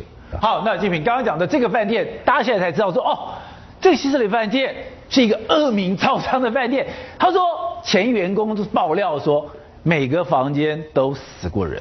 对，这一家这个塞西尔饭店呢，它是位于这个洛杉矶的市中心 downtown 这个地方哈。那在这个市中心位于闹区当中，它其实就根据去过那附近的人讲哦，那个地方大概是相当于就像我们台北市万华那种很旧的一星级那种旅馆，老旅馆老旧，你看它不要看它外观老旧，然后以及可以看出以前的那种古久的年代绝代风华。可是呢，因为里面的设施，你看看。这个莲蓬头啊，几乎都是很脏旧旧的。然后你看它那个瓷砖，就是那种旧旅社那种感觉。而且呢，它那附近的居住的环境也是脏，也是乱。整个旅馆的那个氛围就是很奇怪。那你再看看，因为它是一个老旧的旅馆，很多的背包客如果不知情的话，会觉得它很便宜，就会长期住在那边。然后你看看，几乎网络上它这个到现在哦，都还有看得到，它一个晚上只要1633块新台币，住一个晚上1633，两人房在洛杉矶，对，在洛杉矶的downtown市中心，好，也只要这个两人房也只要2512块，那比台北还便宜，很便宜。所以很多的包括。在那边了解那边这家塞西尔旅馆那边人都讲吼，但常常有很多关出来，就是出狱之后的那个人就会住暂时，他要找工作嘛，然后他可能就会暂时住在那边。而且美国政府呢，因为他是差不多一星级的老旅馆旧旅社，所以呢他会补助那种长期你在那边住1个月、2个月、3个月、半年，长期找不到工作，或是你正在找工作当中寄住在这个饭店里面，政府就会补助你，补助那个房客。所以你可以知道说这一家的这个饭店。它呢，它是因为过去它是在1927年建好的，大概是在30年代那种时候经济大萧条的时候，一直到现在发生了这么多的怪事。根据那个曾经在这边饭店工作过的这个副理，他就坦诚了，他就说我们这边啊饭店有至少100多间房间，几乎每一间饭店都死过人，这么可怕！而且他们饭店不是都有那个顾客意见表吗？对，至少那个顾客意见表，包括他们去回去看啊，旅客的意见洋洋洒洒。他曾经还提过说，奇怪，饭店房间内那个椅子啊家具会自动的移动。他们看了也是觉得已经司空见惯。真的吗？但饭店自己副理讲了，是员工讲的，而且饭店还曾经有值大夜班的人员，他说他处理过一节半夜有人就是晚上深夜的时候来 check in，check in 完之后他去了楼上的房间，没多久立刻跑下来，气冲冲的去骂那个饭店值班柜台，你楼上有一个白色衣服的女孩子坐在那里面，而且房间乱的乱七八糟，根本没收，你这样子叫我 check in， 叫我进去住啊！然后那饭店人就大吃一惊，怎么会这样？所以你不觉得说里面怪事连连，而且。相当就是当地赫赫有名的一个恐怖的酒店，因为过去实在发生过太多的事情，不只是那边当地很乱，就是那个环境有很多药头啊、毒品啊，甚至抢劫犯啊，都在那一带集中，而且那个地方几乎好像是公共的一个地方。为什么？你就算是街上附近都有很多游民，你如果没有洗澡，他随时都可以进去饭店那边洗澡，然后感觉上就是没有门禁管制，那很松散。所以过去以来，这个饭店呢也曾经发生过很多的，包括强暴啦、性侵杀害啦，或者是谋杀、自杀啦，怪事连连。包括呢，曾经在这个1954年的时候，10月22号，有一名50岁的海伦，他就在当时那个时候50年代到60年代，他们那个饭店一出去推出，他们是整片落地窗，没有什么阳台，你落地窗如果整个打开，你就可以跳下去了。他那个海伦就在他50岁的时候，从那个饭店7楼窗口一跃而下，就轻生了。然后1962年2月11号，有一个叫茱莉亚摩尔的女人，她也是一样，她从那个饭店的8楼，她在那边跳下来的时候，就整个她留下了那个她的一个。简单的那个他的一个皮包里面就只有1000多块钱，还有他的一个银行账户的那个余额，还有他的车票。然后1962年10月12号的时候，27岁的一个保莲奥多，她跟她分居的老公吵架之后，戏骨她就从那个饭店的窗口从9楼这样子推开来，也是从那个落地窗一跃而下，还压死了经过了一个路人，2个人死亡。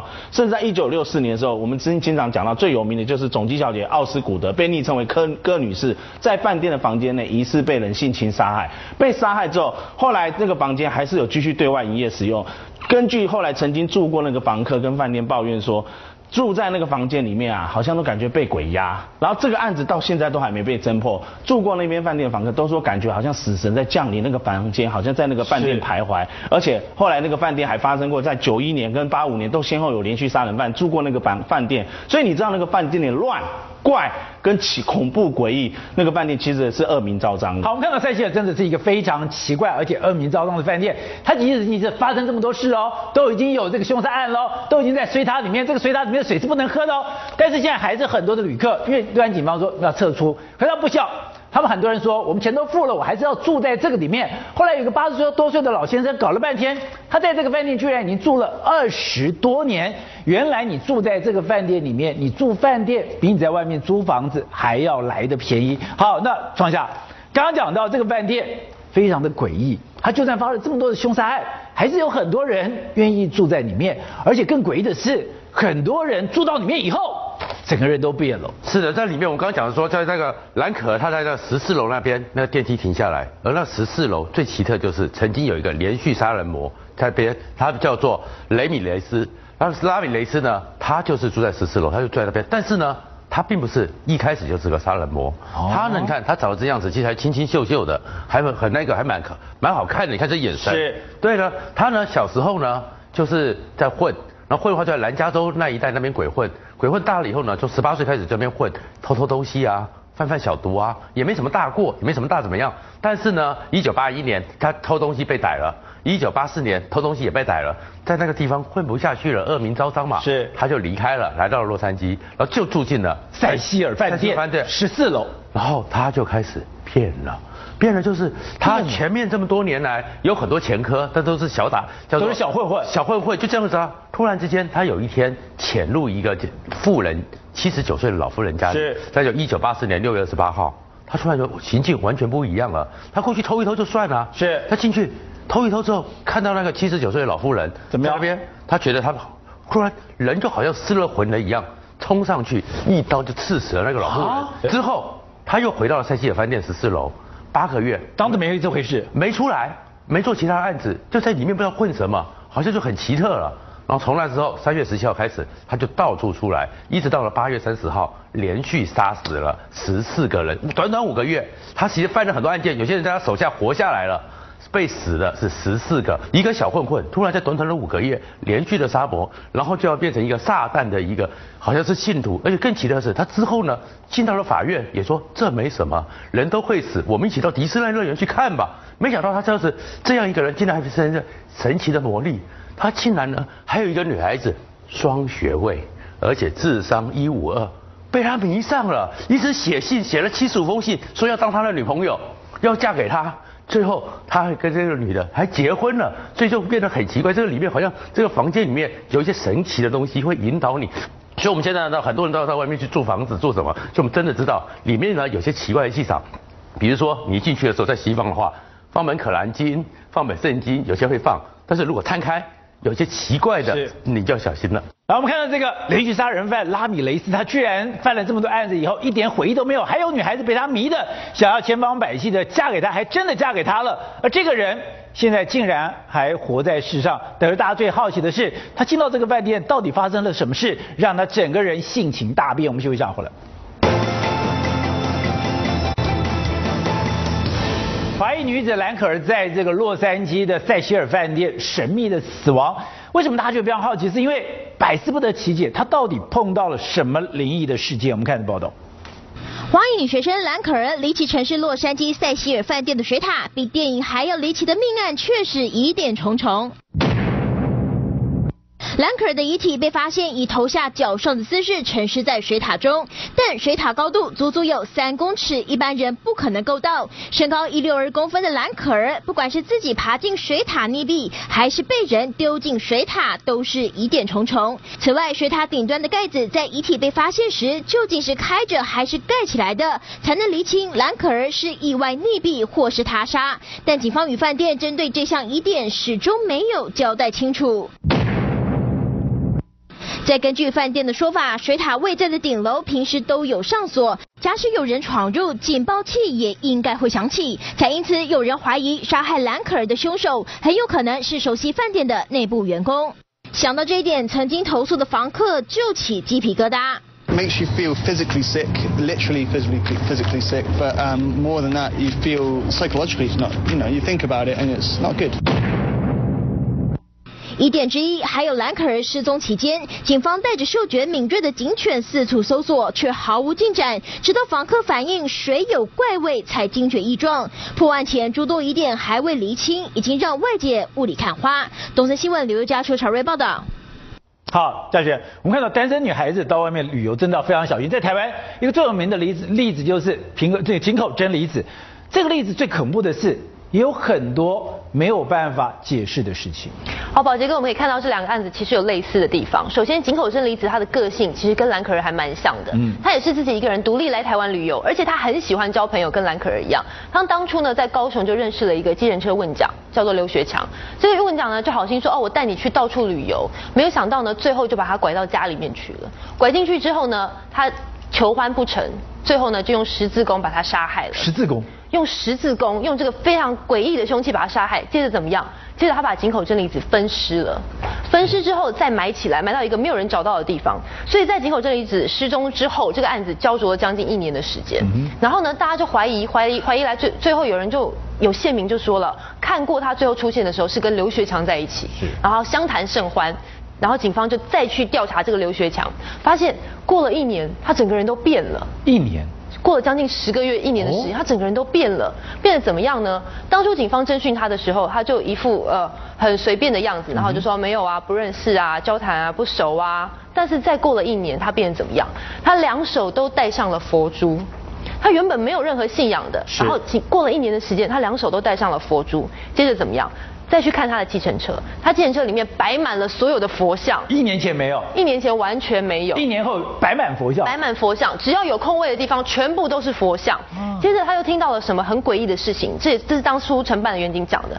他说刘学强呢，从被侦讯就是事发之后，没有回过家哎，他没有回过家，他每天都睡在计程车上，他根本就不敢回家。 为什么不敢回家？接着呢，再继续去问他的邻居有没有发觉有异样的事情。邻居说有啊有啊，我每天都听到隔壁刘学强的家里面传来哭声，女生的哭声。是邻居听到？邻居听到的，然后还问刘学强说：“哎，你是不是一天到晚跟女朋友吵架？你女朋友一直在哭。”据说刘学强听到之后脸色惨白，那不吓死了？真的吓死了，所以他根本就不敢回家，而且他家里面就算他不回家，家里面全部摆满了佛像。 只要有空间的地方都摆满了佛像，是他在怕什么？警方就怀疑了，所以这时候就问他。然后呢，更奇怪的是，刘学强后来坦诚了，因为他心理压力，而且他可能看到了什么，他很害怕，他后来坦诚了，他就跟警方讲这个弃尸的地方。结果好了，到现在1990发生案子到现在，井口真离子的头颅还没找到。为什么？不是到处去世的地方都讲了吗？对，去世的地方都讲了，而且他在埋尸体的地方还发生过很诡异的事情。怎么样呢？他把它埋在一个废弃场里面，然后呢，照理。 你说这边呢，环保署很多地方都来整地过，在过去1年当中已经整地很多次了。但是施工人员说，他们碰到一个非常诡异的现象，就是挖土机只要挖到他埋弃尸的地方，那边有一棵大树，对，只要靠近那棵大树，挖土机就会故障，已经连续故障了3台，他们都不知道什么原因。后来才知道，原来他把井口真离子埋在那边。好了，他既然分尸，他也承认了，他也讲了弃尸的地方了。问题是头呢？ 到现在整具遗体出来了，整个头颅还是不见的。是，这是整起案件最诡异的地方。而且你刚刚讲说，幸好是有一个冥冥的力量让那个怪手故障掉，如果没有的话，他一挖下去，他那个尸体完全破坏掉了。我想找，我也无从找起。也就是那个力量让怪手故障，才有办法慢慢去拼凑他的骨骼，是这样吗？对，宝杰，你讲到一个非常重要的重点，这整起案件似乎都有一个冥冥之中的力量在牵引。首先就是怪手的部分，因为他想说他把遗体埋在废弃场了，这边常常掩埋东西，一定会把遗体挖烂，就可以帮他毁尸灭迹了。但是没想到挖出来的时候骨头是完整的，所以警方也觉得很奇怪，才会去追问说为什么你们都没有挖到这个遗骸过？后来才知道说一碰到靠近那个地方就故障。再来这个案子呢，当初警方本来已经没有锁定这个。 电车驾驶，因为没有证据嘛，就后来呢，他们有接到一个很诡异的线报，说有看到这个人，而且还有承办员警接过日文的电话。日文电话？对，当初接到讲日文的电话，员警听不懂，不以为意。可是这个电话非常的诡异，什么人会打给你，而且有你的手机，然后还跟你讲日文。然后呢，包括他的邻居都说，刘学强在事发之后整个人变得很诡异。然后呢，他还烧棉被。烧棉被。他家里所有的东西都被他丢光了，只剩下一床草席跟一条棉被。他就在他为什么烧棉被会发现呢？因为他行径太诡异了。然后呢，他在后院烧棉被的时候，邻居闻到味道出来一看，大失火，所有东西都被他烧掉了，就说你在干嘛？这个时候邻居才发现有诡异。他没事，为什么要烧？是因为他其实警方后来发现他已经用强碱把家里全部洗过了，而且在案发的那个月，他用了超过平常5吨的水，所以警方已经知道他已经清洗过，所以他等于把所有的证据都已经灭掉了。对，那他为什么还要把家里所有的东西都丢掉？这也是警方很怀疑的一个地方。好，那金铭更诡异的地方就是他不断的看到一个白色的影子在他的前面飘过去。对，刚刚嘉璇讲到为什么刘学强他不敢睡在家里，要睡在计程车上，而且在计程上摆满了佛像跟佛珠。他到底发生什么事？原因就是在刘学强据说他睡在家里面的时候，他每天晚上只要眼睛一睁开就看到一个眼睛对着他。没错，所以他当然不敢睡家里啦。然后这个故事还牵扯出另外一段插曲，就是以前有那个金八点之声，八点档那个主题曲都是他唱的《金佩珊》，他以前传说有那个天眼通。那在这个事情，这个要破案之前，曾经发生过一段插曲。金佩珊那时候，他跟他妈妈到日本去一个演唱会，回到台中的时候，在回到台中的路上呢，在开着车在高速公路上，晚上黑漆漆的，金佩珊开车载着他妈妈，然后他妈妈就在外面这样东看西看，然后金佩珊说：“妈，你在看什么啊？”然后他妈妈就说：“没有啊，我看到这个一个女人在那个穿着白衣服在外面走路。”然后他。基本上想说外面黑漆漆的都是田啊树啊，有什么好看的？怎么会有女人？还问他妈妈说：“妈，你怎么知道是女人？”他说，然后妈妈还肯定说：“我肯定是女人，而且她没有头，只有身体，穿着白衣服在飘。”然后金佩珊一下想一想就吓到说：“妈，你不要乱看啊，这个东西你不要乱看，也不要乱讲，万一她跟我们回家怎么办？”然后两母女回到家里面之后，怪事还不止这一桩，还有就接着发生了。回到家里面之后，结果金佩珊后来。他听到他妈妈好像在叫他的小名，然后他就跑去敲他妈妈：“妈，你叫我啊！”然后他妈妈说：“没有啊。”后来金佩珊就觉得毛骨悚然，有点诡异。后来经过这个灵异大师跟协助金佩珊火速到他家帮他跟这个灵体沟通之后，就跟金佩珊讲说：“那个啊是井口真理子。哦”跟他讲说就是拜火上，他刚好他在看报纸，刚好他发现这井口真理子凶杀案，那时候还没抓到凶嫌的时候，他就跟他讲说，因为他听到你在跟你妈妈讲去日本玩的事情，哦、有相同的频道，以为你们要去日本，所以想跟着你们回去日本。因为他答应他妈妈生前的时候要买一个礼物带回去日本给他，也就是因为这样，金佩珊曾经讲过这一段奇遇。好，那每次听到这种故事的时候，真的是举头三尺有神明，很多事情冥冥之中自有天意。我们休息一下回来。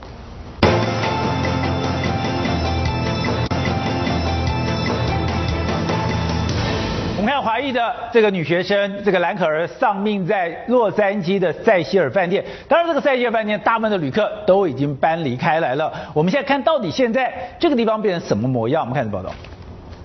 兰可儿就沉思在这家旅馆顶楼的水塔里面。东森新闻现在就重回到现场，带观众一起进去看一看。走进大门，警卫赶快起身来迎接，要求不能拍，还下逐客令。强渡关山不成，只能在外面观察。86岁的塞西尔酒店外形是由3个不联动的建筑物所构成，相当的奇特。主建筑物外墙上面写着每周和每月租金低廉，拥有700个房间的字样，费用低，成为自助旅客或学生的最爱。兰可儿也可能因此走上亡命之路。My condolences to the family. You know, I don't know what to say. 没有任何迹象去解决去找到这个线索，为什么会有这个现象？我就觉得很奇怪。死因太奇怪，这里成了热点。主流媒体 SNG 车停在门口，附近上班30多年的Pinto同情兰可儿遭遇。由于凶手逍遥法外，他直觉的反应，最能亲近他的人，嫌疑可能最大。I think it was somebody in the hotel. I think it was somebody that knew the hotel. 兰可儿的照片以及地上的蜡烛，都是民众自动自发到这里来追悼兰可儿的。当他们希望警方能够早日的抓到凶手，告慰他的在天之灵。让东森新闻吴中国、叶宏志、李宗尧在洛杉矶的采访报道。好，这边我们刚刚讲到了井口真理子那个命案，冥冥之中自有天意。你看到凶手最后呢受不了良心的谴责。另外一个就是也是非常神秘的江子翠命案。好，民国66年是最诡异的一年。哦、我告诉你，诡异到什么程度？数字，民国66年3月3号，6633，6633在高雄大树乡一个制瓦厂的一个水池里面，那老板一看，怎么一个袋子在里面？什么？他把袋子一拿起来，对，一打开，一个报纸《中华日报》包的一个长长东西，《中华日报》一打开一看，吓死了，什么东西？一个女生的尸体旁的，真的假的？66年那个时代呀，6633，注意6633。他一看啊，马上报警一查，美和中学的国二的中性女学生。我知道这个案子，我听过。美和中学国二真的好，这案子蒋经国当行政院长震怒，怎么美和中学国台湾史上第一个代师案，代师案叫代师案，是就要给我侦破。 这个还没侦破的时候，中正方命案，对，中正方命案，美国中正方命案。再来讲，66年9月9号，9月9，6699，刚才是6633，现在6699369，记得很清楚。在这个板桥大汉溪边发现一个黑色塑胶袋，一打开里面8块尸体，而且8块尸体没有主要尸体，都是手啊脚啊。台湾治安史上第一个分尸案。 都在那年，第一个代尸案，在民国60年，分尸案也在66年，而且6633、6699，哇，你看多神异。好，而且这个凶手多狠，你知道吗？他把这个女生分7次丢，7次，所以在台湾的这些溪里面，天天就发现女生尸体啊，他分7次丢哦，他不是1次丢，是他慢慢丢，让你就是抓不到、拼不起来，你知道？好，最后找到头了。 他以为找到头就可以破案了，就没想到这个头啊，已经整个烂掉了。我跟你讲哈，这头找到以后根本分不清楚。好，那当时的刑事警察局长是曹吉，那曹吉就说：“完了，蒋经国一定要破案，怎么办呢？”是啊。好，杨日松法就跟他说：“你把头拿出来给大家看。”他就说：“怎么可以？那个头根本不能看见人。”他说：“母女连心，我相信虽然认不出来。” 母亲看到了，一定认得出来，这是她女儿，哦、是吗？对。好，曹吉就听了，刑事警察局长曹吉听了那个，就在刑事警察局的大礼堂，杨日松的话，在刑事局大礼堂点了全部檀香，檀香哎，把头就拿出来了。是我告诉你，那头可怕极了。怎么样？全是男记者，只有一个女记者，中央日报潘大云，潘大云，他先生也是警察，后来当了中正机场航警局的局长。 潘大云，我是个小记者，跟着潘大云后面。你那时候是小记者，非常小记者，刚刚入门的，跟着潘大云后面去。潘大云，哦，好厉害，就去了。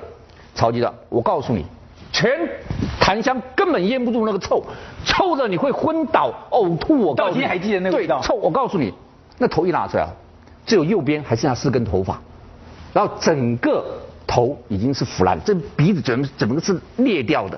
然后当时你弄啊。 当时说他们找到的时候，里面全是蛆，知道臭得要命。结果，但是有一点，为什么可以认得出来？他的眼睛还不错，他的睫毛是开，但是他眼睛是睁开的，不是闭起来的。眼睛没有闭，眼睛没有闭，睁开的。OK， 好，就这一瞪出来，果然被认出来了。他妈妈认出来了，他妹妹来说是他姐姐，但是应该是他妈妈认出来的，但他妈妈不敢出面。哦，一看就看出来，这是我女儿。 叫他妹妹来，就说这是我姐姐。是哇，这下 bingo， 一认出他身份来，马上到他台北租屋处去。一到租屋处去面，第2个 bingo 怎么样？他有从墙那个电线杆上撕了一个真人启事的一个红的、哦、那个以前真人启事就贴在布告栏上面，贴了吧可以撕下来的。对，他把它撕下来，但他没有带去，他把它借记事本里面。幸好他把它撕下来的放在家里面。 一看这个真人的，就找那个林宪坤，就一到林宪坤家面一问他太太，他因为性侵未遂被抓到监狱里面去了。哦 ，bingo， 就把他一调出来。嗯，原来这个张明凤居然是林宪坤到他家里面去，他性侵，然后把他这个分尸啊杀人。哇，你看看，就这样子给他破了。好，这是台湾第一个。 分尸案好了，张明凤案子破的时候啊，中正方的这个压力就大了。是啊，我比他早半年了。是，那你破了我还3月3号的还没破，3月3号没破，9月9号发现了就破了。台湾第一个分尸案破了，好，中正方没破啊，就很急很急，最后就找到一个，就他最后跟一个男的在一起，在一个桥头上骑个摩托车聊天。中正方对，那个男的这个形状都出来，头都出来了。后来呢，他们就。 左一个嫌疑犯叫黄坤亮，结果呢，黄坤亮结果，哎呀，糟糕了，黄坤亮是秃头，一到黄坤亮这一看，31岁，他秃头，但最后锁定中正方跟一个男的在一起是不是秃头？ 好，但是呢，第一个在黄坤亮家里面去搜索的时候，发觉他订《中华日报》，中正方全身用《中华日报》裹起来，第二个，在黄国伦家里面发现假发，哦，原来戴假发的。第三个，在他虎口上发觉有咬痕，咬痕。结果老实说，我个人认为这三个证据是不够的。对。但是就拿这三个证据，就把他抓起来了。一审判死刑，二审无期徒刑，到最后大家还是觉得证据还是不够，但又不能放他，因为蒋经国要破案呢、啊。最后15年，15年，后来减刑，做不到几年就放出来。放出来以后，他就马上上诉最高法院，凶手不是我，赔我钱来。他就说那个咬痕，你们再看看，那是人牙齿咬的吗？好、哦，哦，我不能戴假发，我不能定《中华日报》，定《中华日报》人就是凶手啊。结果好，他喊冤，就要中高法院还他清白，赔他钱。就最高法院就驳回他申请，这他就干件蠢事。怎么样？他跑去强奸女人。为什么？我本来认为不是他的。就在这种关头上，他跑去强奸女人，结果被抓，就被说指认是他之后，他逃跑，逃了2年，1999年又被抓起来，是抓起来之后，1999年才被抓起来，才被抓起来，判9年，是。那我本来认为不是他的，现在他出狱之后又犯这种事，那就极可能是他了。所以这件事情，这个张明凤命案确定是这个的。我最后要给你讲。办这件案子是乔长江，等到这个林姓嫌犯被抓到之后，乔长江就最后去看张明凤的时候，尸体其实上最主要就是这个头，但是眼睛还睁得大大的。乔长江给他上了香，拜了以后，就说：“张小姐，案子我帮你破了，是现在你可以瞑目了吧？”张明凤那个眼睛还睁得大大的。乔长江走过去，用手一抹过去。张明凤眼睛就闭起来，啊，从此死就瞑目了。是哇，这两件案子我印象非常深刻。好，我们看到杨日松办过许多的案子，而这个江子翠命案可能是杨日松印象最深刻的，因为我们知道杨日松手上有尸毒，他等于说是非常奇痒不堪，这就是当时在处理这个命案的时候留下来的东西。我们休息一下回来。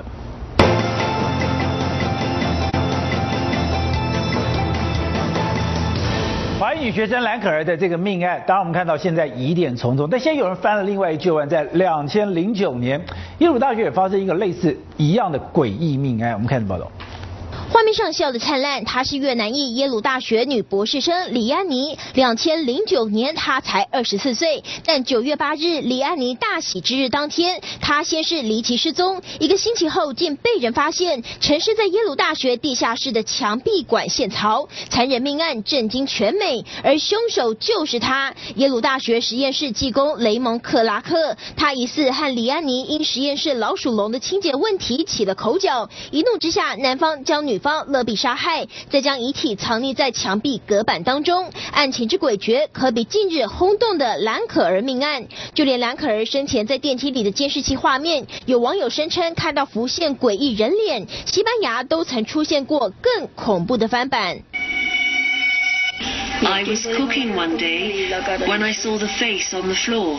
I had a fever then and thought that must have been the reason why I saw this strange face.1971年，居住在西班牙深山中的老妇人玛利亚发现家里墙壁以及地板上会不断出现人脸。恐怖的是，动手挖掉补芯后，居然又会出现新的人脸。调查员一探究竟后，在玛利亚家地板下2.7米深处挖到一堆人骨，原来这里曾经是一座坟场。从此有人相信是埋在此地的亡灵在作祟，恐怖灵异传言流传不散。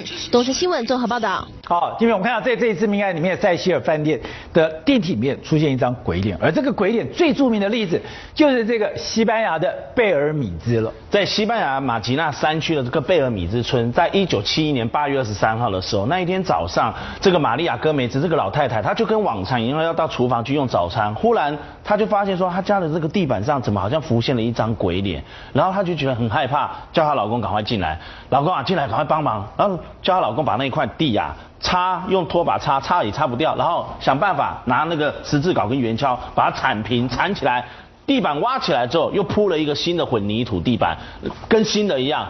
结果没有想到隔天那个脸又浮现了，而且后来呢，那一段时间，从1971年到1974年这2、3年当中，几乎在那个房间啦，不管他走到哪里，那个脸哦，他好像会移动到哪里，而且会移动，会越来越多。 而且这个事情，然后它会增加，还会移动，它会增加，还会移动，而且不是只有一张脸，有的脸是很正常的表情，有些那个脸是很怒目相瞪的这样子，那有些脸那个脸是非常诡异，很非常扭曲。你看到这些脸，有不同的脸，几乎都有，当时有拍下照片来。后来这个事情呢，引起了这个罗马天主教，其实那个教会也震动了，然后有一些那个灵异专家组成了一个研究团体，叫到这边来调查。 经过了这个玛利亚跟米治疗，他也同意把那个房屋整个封闭了3个月。我们休息一下，回来。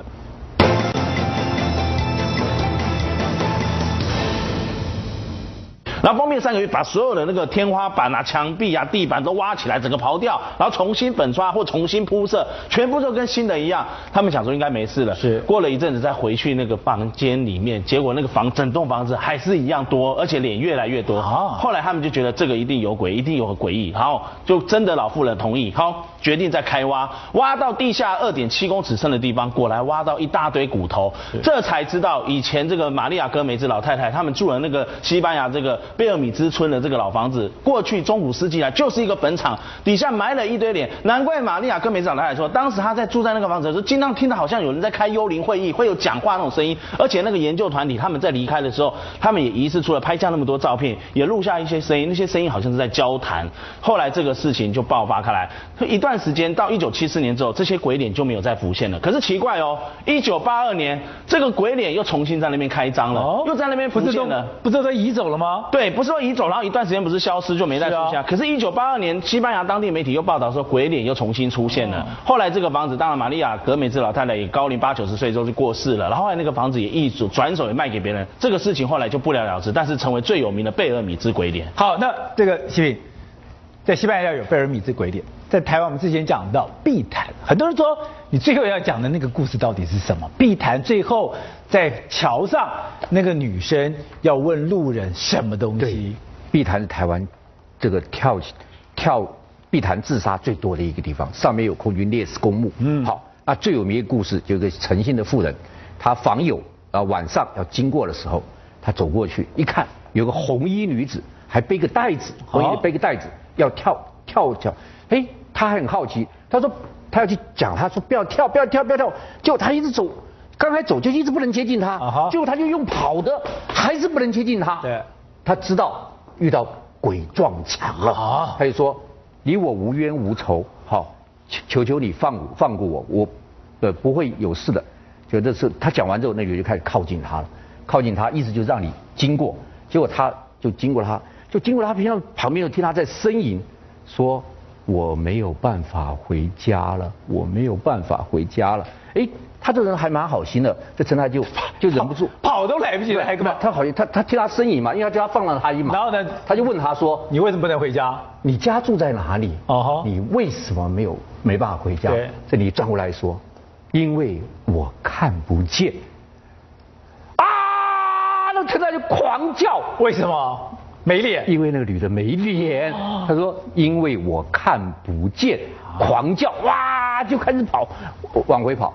后来，这个第二天就听说在吊桥下面找出一个女的尸体来，一样吗？穿红衣服，对，穿红衣服，而且背包里面放的都是石头。就这个女的自杀，死意很尖，哦、她背个背包，她背包里面放的石头，是跳下去就一定沉到水里面去了。她看到她的时候，她已经沉下去了，她已经沉下去了，而她的脸是被沉下去之后撞到东西，然后被鱼虾咬了之后，他后来鱼虾被他把他脸咬掉，把他咬掉了，所以他想要回家，他没办法回家。那后来听说他是他为什么这样？这个不能，因为他的先生是空官，是我们空军的飞官，撞击了，刚好就埋了这个空军烈士公墓。然后呢，他拿了一个抚恤金，就有一个男的知道他有抚恤金，是就开始骗他的人。 骗他的钱，